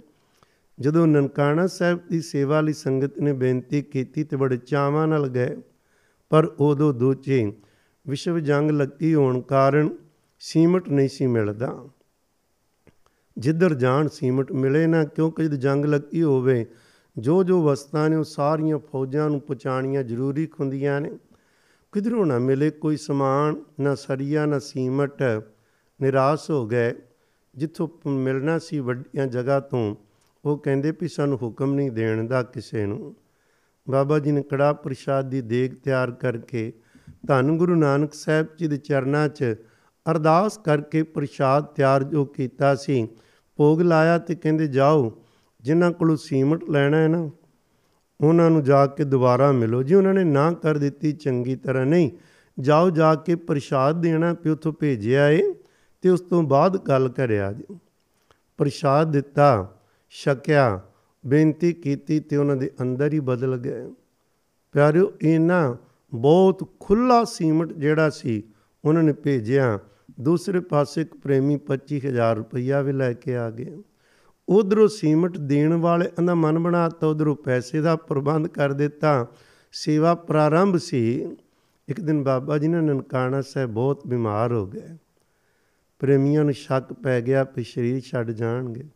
ਕਹਿਣ ਲੱਗੇ, ਘਬਰਾਓ ਨਾ, ਸਾਡਾ ਪ੍ਰਾਣ ਅਸੀਂ ਅੰਮ੍ਰਿਤਸਰ ਸਾਹਿਬ ਗੁਰੂ ਰਾਮਦਾਸ ਪਿਤਾ ਦੀ ਨਗਰੀ 'ਚ ਸਰੀਰ ਛੱਡਣਾ ਹੈ। ਇੱਥੇ ਨਹੀਂ ਛੱਡਦੇ। ਚਾਟੀਵਣ ਤੋਂ ਬਾਅਦ 45 ਸਾਲ ਸੰਤ ਬਾਬਾ ਗੁਰਮੁਖ ਸਿੰਘ ਜੀ ਨੇ ਇੱਥੇ ਬਤੀਤ ਕੀਤੇ ਸਨ। ਗੱਲ ਕਰ ਰਹੇ ਸਾਂ ਭਈ ਸੇਵਾ ਇਥੋਂ ਪਤਾ ਲੱਗਦਾ ਹੈ ਨਾ ਵੀ ਕੌਣ ਪਿੱਛੇ ਬੈਠ ਕੇ ਕਰਵਾ ਰਿਹਾ ਹੈ। ਕਿਵੇਂ ਕਿਵੇਂ ਇਹ ਸਾਰਾ ਕੁਝ ਵਰਤਦੀਆਂ ਕਹਾਣੀਆਂ ਪਰ ਦਿਨੇ ਰਾਤ ਔਖੇ ਖੋ ਰਹੇ ਨੇ ਕਿਦੇ ਲਈ ਦੂਜਿਆਂ ਵਾਸਤੇ? ਸੋਹਣੇ ਸੋਹਣੇ ਸਰੋਵਰ, ਬਿਲਡਿੰਗਾਂ ਬਣਾਣੀਆਂ ਸੜਕਾਂ ਬਣਾ ਦੇਣੀਆਂ ਜਿਹੜਾ ਕੰਮ ਸਰਕਾਰਾਂ ਤੋਂ ਨਹੀਂ ਖੁੰਦਾ ਸੰਤ ਬਾਬਾ ਗੁਰਮੁਖ ਸਿੰਘ ਜੀ ਨੇ ਆਖੋ ਜੀ, ਕਾਰ ਸੇਵਾ ਦੀ ਪਰੰਪਰਾ ਤੋਰੀ, ਇਹਨਾਂ ਸਾਧੂਆਂ ਨੇ ਕਰ ਵਿਖਾਇਆ, ਇਹਨਾਂ ਤੋਂ ਹੀ ਵਰਸਾਇਓ ਇਹਨਾਂ ਬਾਅਦ ਵਿੱਚ ਸੰਤ ਬਾਬਾ ਜੀਵਨ ਸਿੰਘ ਜੀ, ਬਾਬਾ ਦਲੀਪ ਸਿੰਘ ਜੀ, ਅਨੇਕਾਂ ਮਹਾਂਪੁਰਖ ਹੋਏ। ਬਾਅਦ ਵਿੱਚ ਤੋਂ ਗੱਲ ਕਰ ਰਹੇ ਸਾਂ, ਇਹਨਾਂ ਦੀਆਂ ਕਮਾਈਆਂ ਬੜੀਆਂ, ਪਰ ਉਪਕਾਰ ਲਈ ਆਉਂਦੇ ਸਨ। ਜਦੋਂ ਨਾ 1919 ਦੀ ਵਿਸਾਖੀ ਸੀ ਤੇ ਬਾਬਾ ਜੀ ਕਹਿਣ ਲੱਗੇ, ਅੱਜ ਅੰਮ੍ਰਿਤਸਰ ਵਿੱਚ ਬਹੁਤ ਖੂਨ ਰੁੜਨਾ ਹੈ। ਖੂਨ ਦੀਆਂ ਨਦੀਆਂ ਵਹਿ ਤੁਰਨੀਆਂ ਨੇ, ਕੋਈ ਬਾਹਰ ਨਾ ਨਿਕਲਿਆ ਜੇ। ਉਹ ਦਿਨ ਆਪ ਜੀ ਨੂੰ ਪਤਾ ਹੈ, ਜੋ ਕੁਝ ਸਾਕਾ ਵਰਤਿਆ ਸੀ ਚੱਲਿਆਂ ਵਾਲੇ ਬਾਗ ਵਿੱਚ, ਬਹੁਤ ਹੋਇਆ ਤੇ ਕੁਝ ਬੰਦੇ ਹਕੂਮਤ ਨੇ ਪਕੜੇ ਤੇ ਇੱਕਦਮ ਸਿੱਧੀ ਉਹਨਾਂ ਨੂੰ ਫਾਂਸੀ ਦੀ ਸਜ਼ਾ ਹੀ ਸੁਣਾਉਂਦੇ ਸੀ। ਕਿਹੜਾ ਕੋਈ ਕਿਸੇ ਨਾਲ ਹਮਦਰਦੀ ਸੀ ਮਾਰਦੇ ਸੀ, ਬਹੁਤ ਸਿੱਧੀਆਂ ਗੋਲੀਆਂ ਮਾਰ, ਜਿਹੜੇ ਮਰ ਗਏ, ਕੋਈ ਬਚ ਗਏ ਫਿਰ ਉਹਨਾਂ ਨੇ ਸਾਜ਼ਿਸ਼ ਕੀਤੀ, ਉਹਨਾਂ ਨੂੰ ਲਾਹੌਰ ਸੈਂਟਰਲ ਜੇਲ੍ਹ ਵਿੱਚ ਫਾਂਸੀ ਦੀ ਸਜ਼ਾ ਸੀ, ਪਿੱਛੇ ਤੀ ਨਾਲ ਦੇ ਦਿਓ। ਉਹਨਾਂ ਵਿੱਚ ਇੱਕ ਨਾ ਗੁਰੂ ਘਰ ਦੀ ਪ੍ਰੇਮਨ ਸੀ, ਮਾਤਾ ਪਰਮੇਸ਼ਰੀ ਦੇਈ। ਬਹੁਤ ਉਹਨੇ ਸੇਵਾ ਕਰਨੀ, ਉਹਦਾ ਪੁੱਤਰ ਵੀ ਸੀ। ਉਹਨੂੰ ਜਦੋਂ ਪਤਾ ਲੱਗਾ, ਬਾਬਾ ਜੀ ਕੋਲੋਂ ਨੇ ਬੇਨਤੀਆਂ ਕੀਤੀਆਂ, ਬਾਬਾ ਜੀ ਪੁੱਤਰ ਦੀ ਮੌਤ ਦਾ ਵਾਰੰਟ ਜਾਰੀ ਹੋ ਗਿਆ। ਕੁਝ ਕਰੋ। ਬਾਬਾ ਜੀ ਕਹਿਣ ਲੱਗੇ, ਉਹਨਾਂ ਨੂੰ ਫਾਂਸੀ ਕਿਸੇ ਵੀ ਸਣ, ਇੱਕ ਨੂੰ ਵੀ ਫਾਂਸੀ ਦੀ ਸਜ਼ਾ ਨਹੀਂ ਖੋਣੀ, ਉਮਰ ਕੈਦ ਵਿੱਚ ਬਦਲ ਜਾਏਗੀ। ਉਧਰੋਂ ਖਬਰਾਂ ਆਉਣ ਪਈ ਕੱਲ ਨੂੰ ਕਹਿ, ਐਨ ਜਦੋਂ ਫਾਂਸੀ ਲਈ ਤਿਆਰੀ ਹੋ ਗਈ, ਉਦੋਂ ਚਿੱਠੀ ਆਈ ਕਿ ਇਹਨਾਂ ਨੂੰ ਫਾਂਸੀ ਨਾਲ ਉਮਰ ਕੈਦ ਕਰ ਦਿਓ। ਰੱਬ ਦੀਆਂ ਬਖਸ਼ਾਂ ਨਾਲ ਜਦੋਂ ਇਸ ਤਰ੍ਹਾਂ ਦੇ ਕੌਤਕ ਨਾਲ ਨਾਲ ਵਰਤਦੇ ਸਨ ਪਿਆਰਿਓ, ਜਿਨ੍ਹਾਂ ਨੂੰ ਨਾ ਸੋਝੀਏ ਉਹ ਹੀ ਜਾਣਦੇ ਨੇ ਐਖੋ ਜੇ ਸਤਪੁਰ ਕਿਹੜੇ ਕਿਹੜੇ ਪੱਖ ਤੋਂ ਭਲਾ ਕਰਦੇ ਨੇ। ਜਦੋਂ ਨਾ ਉਹਨਾਂ ਦੀ ਕੋਈ ਸੀ ਪਈ ਸਾਰਿਆਂ ਨੂੰ ਪ੍ਰੇਰਣਾ ਕਰਨੀ ਭਈ ਧੰਨ ਸ੍ਰੀ ਗੁਰੂ ਗ੍ਰੰਥ ਸਾਹਿਬ ਜੀ ਕੋਲ ਕਿਹੜੀ ਰਹਿਮਤ ਨਹੀਂ ਹੈ ਤੁਸੀਂ ਲੈਣ ਵਾਲੇ ਬਣੋ। ਪਰ ਲੈਣ ਲਈ ਸੇਵਾ ਕਰੋ, ਬਾਣੀ ਪੜੋ ਬਾਣੀ ਦਾ ਬਹੁਤ ਜਾਪ ਕਰਾਇਆ ਕਰ ਜਦੋਂ ਸੇਵਾ ਕਰਦੇ ਸੀ ਨਾ, ਤੇ ਕਈਆਂ ਨੇ ਕਹਿਣਾ ਜੀ, ਸਾਡੇ ਘਰੋਂ ਪ੍ਰਸ਼ਾਦਾ ਛਕੋ। ਕਹਿਣ ਲੱਗੇ, ਨਹੀਂ ਜੇ ਛਕਾਣਾ ਤੇ ਕੀਮਤ ਦੇਣੀ ਪੈਣੀ ਜੇ। ਕਹਿਣਾ, ਜੀ ਹੁਕਮ ਕਰੋ 10 ਸੁਖਮਨੀ ਸਾਹਿਬ ਦੇ ਪਾਠ ਰੋਜ਼ ਕਰਨੇ ਨੇ। ਵੱਡੀਓ ਹੀ ਸੇਵਾ ਲਾਂਦੇ ਇਹਨੂੰ ਲਾਂਦੇ ਛੋਟੀ ਮੋਟੀ ਨਹੀਂ। ਪਾਠ ਤੇ ਇੱਕ ਨਹੀਂ ਬੰਦੇ ਧੁੰਦਾ ਬੰਦਾ ਕਹੇਗਾ, ਮੈਂ 10 ਘੰਟੇ ਰੋਜ਼ ਪਾਠ ਕਰਾਂਗਾ ਤੇ ਬਾਕੀ ਕੰਮ ਕਦੋਂ ਕਰਾਂਗਾ? ਨਹੀਂ। ਮਹਾਰਾਜ ਦੀਆਂ ਬਖਸ਼ਾਂ ਵੀ ਫਿਰ ਉਨੀਆਂ ਹੀ ਵੱਡੀਆਂ ਹੁੰਦੀਆਂ ਨੇ। ਕਹਿਣਾ ਵੀ 10 ਪਾਠ ਕਰੋ ਤੇ ਫਿਰ ਪ੍ਰਸ਼ਾਦਾ ਤੁਹਾਡੇ ਕੋਲ ਛਕ ਲਵਾਂਗੇ। ਇਸੇ ਤਰ੍ਹਾਂ ਹੀ ਜਦੋਂ ਫਿਰ ਕਲਾ ਵੀ ਵਰਤਣੀ ਹੈ ਨਾ, ਸ੍ਰੀ ਗੁਰੂ ਗ੍ਰੰਥ ਸਾਹਿਬ ਪਾਤਸ਼ਾਹ ਜੀ ਦੇ ਚਰਨਾਂ ਨਾਲ ਜੁੜਦਾ ਵੀ ਤੇ ਤੋ ਤਾਂ ਹੀ ਨਾ ਅੰਮ੍ਰਿਤ ਸੰਚਾਰ ਕਰਾਣੇ ਅਨੇਕਾਂ ਰੂਹਾਂ ਦਾ ਭਲਾ ਖੋਣਾ। ਇੱਕ ਵਾਰੀ ਨਾ ਜਦੋਂ 1947 ਕਿਉਂਕਿ 47 ਵਿੱਚ ਹੀ ਬਾਬਾ ਜੀ ਬਾਅਦ ਵਿੱਚ ਸ਼੍ਰੀ ਤਿਆਗ ਜਾਂਦੇ ਨੇ, ਉਦੋਂ ਵੀ ਬੜੇ ਕੌਤਕ ਹੋਏ। ਪਿਸ਼ਾਵਰ ਕਿਉਂਕਿ ਉਦੋਂ ਬੜੀ ਬਦ ਕਿਸਮਤੀ ਸੀ। ਹਿੰਦੁਸਤਾਨ ਅੰਦਰ ਘਰ ਘਰ ਅੱਗਾਂ ਤੇ ਘਰ ਘਰ ਕਤਲ ਹੋ ਰਹੇ ਸਨ। ਬੰਦਾ ਬੰਦੇ ਦਾ ਵੈਰੀ ਬਣ ਗਿਆ। ਐਖੋ ਜੀ ਅੰਗਰੇਜ਼ਾਂ ਨੇ ਚਾਲ ਚੱਲੀ। ਹਿੰਦੂ, ਮੁਸਲਮਾਨ ਤੇ ਸਿੱਖ ਕੱਟ ਕੱਟ ਮਰਨ ਲੱਗੇ। ਪਿਸ਼ਾਵਰ ਕੁਝ ਮਹਾਰਾਜ ਦੇ ਘਰ ਤੇ ਪ੍ਰੇਮੀਆਂ ਦੇ ਘਰ ਨੂੰ ਅੱਗ ਲਾ ਦਿੱਤੀ। ਉੱਥੇ ਬੈਠੀਆਂ ਵੇਖਿਆ ਖਜੂਮੇ ਤੇ ਆਗੇ ਅਰਦਾਸ ਕੀਤੀ ਤੇ ਸੁਰਤੀ ਚ ਬਾਬਾ ਗੁਰਮੁਖ ਸਿੰਘ ਸਾਹਿਬ ਜੀ ਨੂੰ ਵੀ ਲਿਆਂਦਾ। ਇੱਥੇ ਬਾਬਾ ਜੀ ਨੇ ਅਚਾਨਕ ਸੇਵਾਦਾਰਾਂ ਨੂੰ ਕਹਿੰਦੇ ਅੰਮ੍ਰਿਤਸਰ ਸਾਹਿਬ, ਸਾਡੇ ਤੇ ਪਾਣੀ ਪਾਈ ਚੱਲੋ। ਪਾਣੀ ਇੱਥੇ ਪੈ ਰਿਹਾ, ਉਧਰ ਅੱਗ ਬੁਝ ਗਈ, ਉਹਨਾਂ ਨੂੰ ਤੱਤੀ ਵਾਹ ਨਾ ਲੱਗੀ। ਲਾਲ ਪੁਰਸਨ ਪ੍ਰੇਮੀ ਉਹਨਾਂ ਦੀ ਅਰਦਾਸ ਕੀਤੀ, ਸਤਿਗੁਰੂ ਦੀ ਕਲਾ ਵਰਤੀ, ਸਹੀ ਸਲਾਮਤ ਉਹ ਵੀ ਹਿੰਦੁਸਤਾਨ ਵਿੱਚ ਪਹੁੰਚ ਗਏ। ਬਾਬਾ ਜੀ ਹੋਰਾਂ ਨੇ ਵੇਖਿਆ ਇੱਕ ਦਿਨ ਖਬਰ ਮਿਲੀ ਕਿ ਕੁਝ ਮੁਸਲਮਾਨਾਂ ਦਾ ਮੁਹੰਮਦ ਬਖਸ਼ਿਕ ਆਗੂ ਹੈ ਪਈ ਉਹਦੀ ਅਗਵਾਈ ਚੱਲੇ। ਬਹੁਤ ਵੱਡਾ ਇੱਕ ਕਾਫਲਾ ਜਿਹੜਾ ਖਰੀਕੇ ਪੱਤਨ ਤੋਂ ਪਾਰ ਹੋ ਕੇ ਇਧਰ ਉਹ ਆ ਰਿਹਾ, ਪਾਕਿਸਤਾਨ ਵਾਲੀ ਸਾਈਡ ਨੂੰ ਜਾ ਰਿਹਾ ਹੈ ਤੇ ਉਹਨਾਂ ਨੇ ਇਸ ਮੁਹੰਮਦ ਬਖਸ਼ ਦੀ ਆਗੂ ਦੇ ਅਗਵਾਈ ਚੱਲੇ ਟੱਪਣੇ ਤੇ ਤਰਨ ਤਾਰਨ ਦੇ ਕੋਲ। ਇਧਰ ਦੇ ਕੁਝ ਲੋਕਾਂ ਨੇ ਸ਼ਹਿ ਲਾਈ ਹੋਈ, ਜਦੋਂ ਕਾਫਲਾ ਇੱਥੇ ਆਵੇ ਤੇ ਸਾਰੇ ਕਤਲ ਕਰ ਦਿਓ। ਉਧਰੋਂ ਮੁਸਲਮਾਨ ਕਤਲ ਕਰੀ ਜਾ ਰਹੇ ਸਨ। ਅਨੇਕਾਂ ਸਿੱਖ ਪਰਿਵਾਰ ਕਤਲ ਹੋ ਗਏ। ਕਿਸੇ ਦੇ ਮਾਪੇ ਕਤਲ ਤੇ ਬੱਚੇ ਰਹਿ ਗਏ, ਕਿਸੇ ਦੇ ਬੱਚੇ ਕਤਲ ਤੇ ਮਾਪੇ ਮਾਰੇ ਗਏ। ਬਿਨਾਂ ਕਾਰਨ ਤੋਂ ਇਹ ਕਤਲੋ ਗਾਰਤ 47 ਦੀ ਸੁਣੀ ਤੇ ਪੜ੍ਹੀ ਨਹੀਂ ਜਾਂਦੀ, ਜਿਹੜੇ ਲੰਘ ਕੇ ਆਏ ਬਜ਼ੁਰਗ ਦੱਸਦੇ ਨੇ, ਬਹੁਤ ਦਰਦਨਾਕ ਕਹਾਣੀਆਂ ਨੇ। ਜਦੋਂ ਉਹਦੇ ਚ ਮੁਹੰਮਦ ਬਖਸ਼ ਦਾ ਆ ਰਹੇ ਸੀ ਬੜਾ ਵੱਡਾ ਕਾਫਲਾ ਤੇ ਤਰਨ ਤਾਰਨ ਕੋਲ ਪਤਾ ਲੱਗਾ ਬਾਬਾ ਗੁਰਮੁਖ ਸਿੰਘ ਖੁਰਾ ਨੂੰ ਵੀ ਇੱਥੇ ਉਹਨਾਂ ਨੇ ਘੇਰ ਕੇ ਮਾਰਨਾ, ਪਹਿਲਾਂ ਹੀ ਪਹੁੰਚ ਕੇ ਬਾਬਾ ਜੀ ਉੱਥੇ। ਹਜ਼ਾਰ ਕੁ ਬੰਦੇ ਲਈ ਪ੍ਰਸ਼ਾਦ ਪਾਣੀ ਲੈ ਕੇ ਦੋ ਕਾਫਲਾ ਆਇਆ ਤੇ ਸਮਝ ਗਏ ਮੁਹੰਮਦ ਬਖਸ਼ ਤੇ ਸਾਰਾ ਕਾਫਲਾ ਇੱਥੋਂ ਬਚ ਕੇ ਨਹੀਂ ਸਾਨੂੰ ਕਿਸੇ ਜਾਣ ਦੇਣਾ। ਬਾਬਾ ਜੀ ਅੱਗੇ ਹੋਏ, ਆ ਕੇ ਕਹਿਣ ਲੱਗੇ, ਘਬਰਾਏ ਕਿਉਂ ਹੋ? ਕਹਿਣ ਲੱਗੇ, ਜੀ, ਇਹ ਤਾਂ ਛੱਡੋ, ਅਸੀਂ ਇੱਕ ਬੇਨਤੀ ਕਰਨਾ ਆ ਸਾਨੂੰ ਮਾਰੋ ਸਾਡੇ ਵੀਰਾਂ ਨੂੰ ਮਾਰ ਦਿਓ, ਪਰ ਸਾਡੇ ਬੱਚੇ ਤੇ ਸਾਡੀਆਂ ਤੀਵੀਆਂ ਨੂੰ ਨਾ ਮਾਰਿਓ। ਬਾਬਾ ਗੁਰਮੁਖ ਸਿੰਘ ਕਹਿਣ ਲੱਗੇ, ਵਾਹਿਗੁਰੂ ਵਾਹਿਗੁਰੂ ਕਹੋ, ਮਾਰਨ ਦੀਆਂ ਗੱਲਾਂ ਕਿੱਥੋਂ ਆ ਗਈਆਂ? ਭੱਜ ਕੇ ਇੱਕ ਔਰਤ ਆਈ ਜੀਨਤ ਬਖਸ਼। ਕਹਿੰਦੇ, ਮਿੱਠੀਆਂ ਗੱਲਾਂ ਕਾਹਨੂੰ ਕਰਦੇ ਜੋ ਪਿੱਛੇ ਕਿੰਨੇ ਬੰਦੇ ਬਿਠਾਏ, ਤੁਸੀਂ ਸਾਨੂੰ ਕਤਲ ਕਰਨ ਲਈ। ਸਾਡੀ ਬਸ ਜਾਨ ਹੁਣ ਤਲੀ ਤੇ 2-4 ਮਿੰਟਾਂ ਚ ਮਾਰੇ ਜਾਾਂਗੇ ਕਤਲ ਹੀ ਕਤਲ ਹੋ ਜਾਣਗੇ। ਬਾਬਾ ਜੀ ਨੇ ਤੀਰਜ ਦਿੱਤਾ ਸੀ, ਮਾਰਨ ਲਈ ਨਹੀਂ, ਬਚਾਉਣ ਲਈ ਆਏ ਆ ਪਰ ਅੰਦਰ ਨਾ ਮੰਨੇ, ਚਾਰ ਚਫੇਰੇ ਤੋਂ ਵੇਖਣ ਡਰੇ ਹੋਏ। ਬਾਬਾ ਜੀ ਨੇ ਸੇਵਾਦਾਰਾਂ ਨੂੰ ਬੁਲਾਇਆ ਕਹਿਣ ਲੱਗੇ, ਨਹੀਂ, ਤੁਸੀਂ ਸਾਰੇ ਪੰਗਤ ਲਾਓ, ਪ੍ਰਸ਼ਾਦੇ ਵਰਤਾਏ, ਫਿਰ ਤਸੱਲੀ ਹੋਈ। ਭਈ ਇਹ ਇਹ ਕੋਈ ਪਰਪਕਾਰੀ ਰੂਹ ਆਈ ਹੈ। ਸਾਰਿਆਂ ਨੂੰ ਪ੍ਰਸ਼ਾਦਾ ਛਕਾਇਆ, ਹੌਸਲਾ ਦਿੱਤਾ, ਕਹਿਣ ਲੱਗੇ, ਹੁਣ ਤੁਹਾਨੂੰ ਘਬਰਾਉਣ ਦੀ ਲੋੜ ਨਹੀਂ, ਕੋਈ ਤੁਹਾਡੇ ਵੱਲ ਪੈੜੀ ਅੱਖ ਨਾਲ ਵੇਖ ਵੀ ਨਹੀਂ ਸਕੇਗਾ। ਜਿਹੜੇ ਮਾਰਨ ਦੀ ਤਿਆਰੀ ਆਏ ਸੀ, ਉਹਨਾਂ ਨੂੰ ਬਹੁਤ ਲਾਹਣਤਾਂ ਪਾਈਆਂ। ਸਮਝਾਇਆ, ਕਿਉਂ ਬੰਦੇ ਬੰਦੇ ਕਾਤਲ ਬਣ ਗਏ ਹੋ? ਉਹਨਾਂ ਨੂੰ ਸੇਵਾ ਵਿੱਚ ਲਾ ਲਿਆ। ਪਰ ਅੰਮ੍ਰਿਤਸਰ ਦੇ ਰਾਹੀਂ ਇਧਰ ਜਾਣਾ ਸੀ ਅੱਗੇ ਜਦੋਂ ਸੋਚਿਆ ਵੀ ਉੱਥੇ ਫਿਰ ਕਿਸੇ ਨੇ ਤਿਆਰੀ ਕੀਤੀ, ਨਾਲ ਲੈ ਕੇ ਗਏ। ਪਾਕਿਸਤਾਨ ਜਦੋਂ ਦੇ ਰਾਤ ਤੋੜ ਕੇ ਜਦੋਂ ਇਧਰ ਦੀ ਖਾਦਟ ਪਾ ਦਿੱਤੀ, ਉਦੋਂ ਬਾਬਾ ਜੀ ਦਾ ਕਾਫਲਾ ਮੁੜਿਆ। ਕਿੰਨੀਆਂ ਕੁ ਅਸੀਸਾਂ ਦਿੱਤੀਆਂ, ਉਹਦਾ ਕੋਈ ਅੰਤ ਹੀ ਨਹੀਂ ਹੈ ਪਰ ਦੂਸਰੇ ਪਾਸੇ ਖਰਾਨ ਉਹਦਾ ਬੀਬੀ ਰਜਿੰਦਰ ਕੌਰ ਸੀ ਇੱਕ, ਉਹ ਆਈ, ਉਹਦਾ ਪਤੀ ਮੁਸਲਮਾਨਾਂ ਨੇ ਕਤਲ ਕਰ ਦਿੱਤਾ ਸੀ। ਤਿੰਨ ਕੁ ਸਾਲ ਦਾ ਬੱਚਾ ਸੀ, ਉਹ ਹੀ ਬਿਮਾਰ ਹੋ ਗਿਆ। ਇਹ ਕਹਿਣ ਲੱਗੀ, ਮੈਂ ਕੀ ਕਰਨਾ ਜਿਉਂ ਕਿ ਪਤੀ ਚਲਾ ਗਿਆ ਬੱਚੇ ਖੁਰੇ ਬਚਣਾ ਹੈ ਕਿ ਨਹੀਂ? ਮੈਂ ਖੁਦ ਹੀ ਮਰ ਜਾਵਾਂ। ਕੂਹ ਖੂਹ ਚ ਛਾਲ ਮਾਰ ਕੇ ਮਰਨ ਲੱਗੀ। ਬੜੀਆਂ ਬੀਬੀਆਂ ਨੇ ਉਦੋਂ ਖੂਹਾਂ 'ਚ ਛਾਲਾਂ ਮਾਰੀਆਂ ਸਾਜੇ, ਵੀ ਸਾਡਾ ਜੱਤ ਸਤ ਕਾਇਮ ਰਹਿ ਜਾਵੇ। ਬੰਦੇ ਮਾਰ ਦਿੱਤੇ ਨੇ, ਰਾਖਾ ਕੋਈ ਨਹੀਂ। ਇਸ ਲਈ ਹੁਣ ਆਪ ਹੀ ਖੂਹ 'ਚ ਛਾਲ ਮਾਰ ਕੇ ਮਰ ਜਾਓ, ਖੂਹਾਂ ਦੇ ਖੂਹ ਭਰ ਗਏ ਸਨ। ਇਹ ਬੀਬੀ ਨੂੰ ਵੇਖਿਆ ਬਾਪਾ ਜੀ ਕਹਿਣ ਲੱਗੇ, ਬੱਚੀ ਕੀ ਕਰਨ ਲੱਗੀ ਏ? ਕਹਿਣ ਲੱਗੀ, ਮੇਰਾ ਬੱਚਾ ਰਾਜੀ ਨਹੀਂ ਖੋਣਾ, ਉਹਦੇ ਤੋਂ ਪਹਿਲਾਂ ਮੈਂ ਹੀ ਮਰ ਜਾਵਾਂ। ਕਹਿਣ ਲੱਗੇ, ਤੇਰਾ ਬੱਚਾ ਬਿਲਕੁਲ ਰਾਜੀ ਏ, ਤੂੰ ਕਿਉਂ ਮਰਦੀ ਏ? ਉਹਨੂੰ ਤੀਰਜ ਦਿੱਤਾ, ਬੱਚਾ ਨਵਾਂ ਨਰੋਆਖ ਹੋ ਗਿਆ। ਕਹਿੰ ਤੋਂ ਮੁਰਾਦ, ਸੰਤ ਬਾਬਾ ਗੁਰਮੁਖ ਸਿੰਘ ਜੀ ਕੁਰਾਨ ਪਰਪਕਾਰੀ ਜੀਵਨ ਇਹੋ ਜਿਹਾ ਬਤੀਤ ਕੀਤਾ, ਜਿਸ ਦੀਆਂ ਘਟਨਾਵਾਂ ਨੂੰ ਜੇ ਬਿਆਨ ਕਰਨ ਲੱਗੀਏ, ਤੇ ਬਹੁਤ ਲੰਬੀ ਚੌੜੀ ਕਹਾਣੀ ਹੈ ਕਾਰ ਸੇਵਾ ਦਾ ਪ੍ਰਾਰੰਭ ਕਰਨਾ ਸ਼ਬਦ ਦਾ, ਸੇਵਾ ਤਿਸ ਪਹਿਲਾਂ ਤੋਂ ਚੱਲਦੀ ਆ ਰਹੀ ਹੈ ਇਹ ਨਹੀਂ ਵੀ ਸੇਵਾ ਇਦੋਂ ਆਰੰਭ ਹੋਈ ਨਹੀਂ, ਸੇਵਾ ਤੇ ਪਹਿਲਾਂ ਤੋਂ ਆਪਾਂ ਵੇਖਦੇ ਨਾ ਕਿਵੇਂ ਸਤਿਗੁਰਾਂ ਦੇ ਵੇਲੇ ਤੋਂ ਹੀ ਸਤਿਗੁਰੂ ਸਹਿਬਾਨ ਦੇ ਚੋਲਾ ਬਦਲਣ ਤੋਂ ਬਾਅਦ ਸਿੱਖ ਮਿਸਲਾਂ ਵਿੱਚ ਇਹ ਵੀ ਸੇਵਾਵਾਂ ਚੱਲਦੀਆਂ ਰਹੀਆਂ। ਮਹਾਰਾਜਾ ਰਣਜੀਤ ਸਿੰਘ ਦੇ ਵੇਲੇ ਵੱਡੀਆਂ ਸੇਵਾਵਾਂ ਖੋਈਆਂ। ਹੁਣ ਜਿਹੜੇ ਅਸਥਾਨ ਪਿਆਰ ਉਹ ਉਹਨਾਂ ਨੂੰ ਮਿਟਾਇਆ ਜਾ ਰਿਹਾ ਸੀ ਜਾਂ ਜਿਹੜੀਆਂ ਥੋੜਾਂ ਸਨ ਉਹ ਪੂਰੀਆਂ ਕਰਨੀਆਂ। ਨਾਲ ਨਾਲ ਨਾਮ ਬਾਣੀ ਨਾਲ ਜੋੜਨਾ।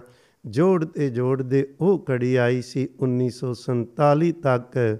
ਸੰਤ ਬਾਬਾ ਗੁਰਮੁਖ ਸਿੰਘ ਜੀ ਪਟਿਆਲੇ ਵਾਲੇ ਜਿਨ੍ਹਾਂ ਨੂੰ ਕਿਹਾ ਜਾਂਦਾ ਪਿਆਰ ਨਾਲ ਉਹ ਪੰਜ ਪੂ ਤੱਕ ਆਪਣਾ ਸਰੀਰ ਤਿਆਗ ਜਾਂਦੇ ਕਨ ਪਿਆਰਿਓ ਐਖੋ ਜੀ ਮੂਰਤ ਕਦੇ ਕਦੇ ਇਸ ਧਰਤੀ ਤੇ ਆਉਂਦੀ ਹੈ ਇਹਨਾਂ ਵਾਸਤੇ ਹੀ ਗੁਰੂ ਕੇ ਪਿਆਰਿਓ, ਬਚਨ ਗੁਰਬਾਣੀ ਵਿੱਚ ਲਿਖੇ ਨੇ, ਪੱਖਾ ਫੇਰੇ ਪਾਣੀ ਟੋਵਾਂ ਹਰ ਜਨ ਕੈ ਪੀਸਨ ਪੀਸ ਕਮਾਵਾ। ਨਾਨਕ ਕੀ ਪ੍ਰਭ ਪਾਸ ਬੇਨੰਤੀ, ਤੇਰੇ ਜਨ ਦੇਖਣ ਪਾਵਾ। ਤੇਰੇ ਜਨ ਦੇਖਣ ਪਾਵਾ, ਤੇਰੇ ਜਨ ਦੇਖਣ ਪਾਵਾ। ਇਹਨਾਂ ਪਿਆਰਿਆਂ ਨੂੰ ਸਦਾ ਸਾਨੂੰ ਦਰਸ਼ਨ ਹੁੰਦੇ ਰਹਿਣ, ਜਿਹੜੇ ਇੱਕ ਦਰਿਆ ਦੀ ਤਰ੍ਹਾਂ ਵਗਦੇ ਵਗਦੇ ਕਈਆਂ ਦੀ ਮਹਿਲ ਧੋ ਜਾਂਦੇ, ਕਈਆਂ ਦੀ ਪਿਆਸ ਬੁਝਾ ਜਾਂਦੇ, ਲੋੜਾਂ ਪੂਰੀਆਂ ਕਰਦੇ ਹੋਏ ਸਾਈਂ ਦੇ ਚਰਨਾਂ ਨਾਲ ਜੋੜਦੇ ਨੇ। ਧੰਨ ਖਨ ਸੰਤ ਬਾਬਾ ਗੁਰਮੁਖ ਸਿੰਘ ਜੀ ਪਟਿਆਲੇ ਵਾਲੇ, ਉਹਨਾਂ ਦੇ ਕਮਾਈ ਨੂੰ ਨਮਸਕਾਰ, ਆਪਾਂ ਵੀ ਆਪਣੇ ਜੀਵਨ ਵਿੱਚ ਕੇਵਲ ਆਪਣੇ ਲਈ ਨਹੀਂ, ਦੂਸਰੇ ਲਈ ਜੀਵੀਏ। ਸੇਵਾ ਕਰੀਏ ਤੇ ਸੇਵਾ ਕਰਨ ਵਾਲਿਆਂ ਦਾ ਕਦੇ ਮਖੌਲ ਨਾ ਉਡਾਈਏ। ਖੁਦ ਬੰਦਗੀ ਕਰੀਏ। ਜਿਹੜੇ ਬੰਦਗੀ ਕਰ ਰਹੇ ਨੇ, ਉਹਨਾਂ ਦਾ ਇੱਜ਼ਤ ਮਾਣ ਹਮੇਸ਼ਾ ਕਰੀਏ। ਇਨੇ ਬਚਨ ਪ੍ਰਵਾਨ ਕਰਨੇ ਜੀ। ਹੋਈਆਂ ਪੁੱਲਾਂ ਚੁੱਕਾਂ ਦੀ ਖਿਮਾ ਕਰਨੀ ਫਤਿਹ ਬੁਲਾਓ। ਵਾਹਿਗੁਰੂ ਜੀ ਕਾ ਖਾਲਸਾ। ਵਾਹਿਗੁਰੂ ਜੀ ਕੀ ਫਤਿਹ।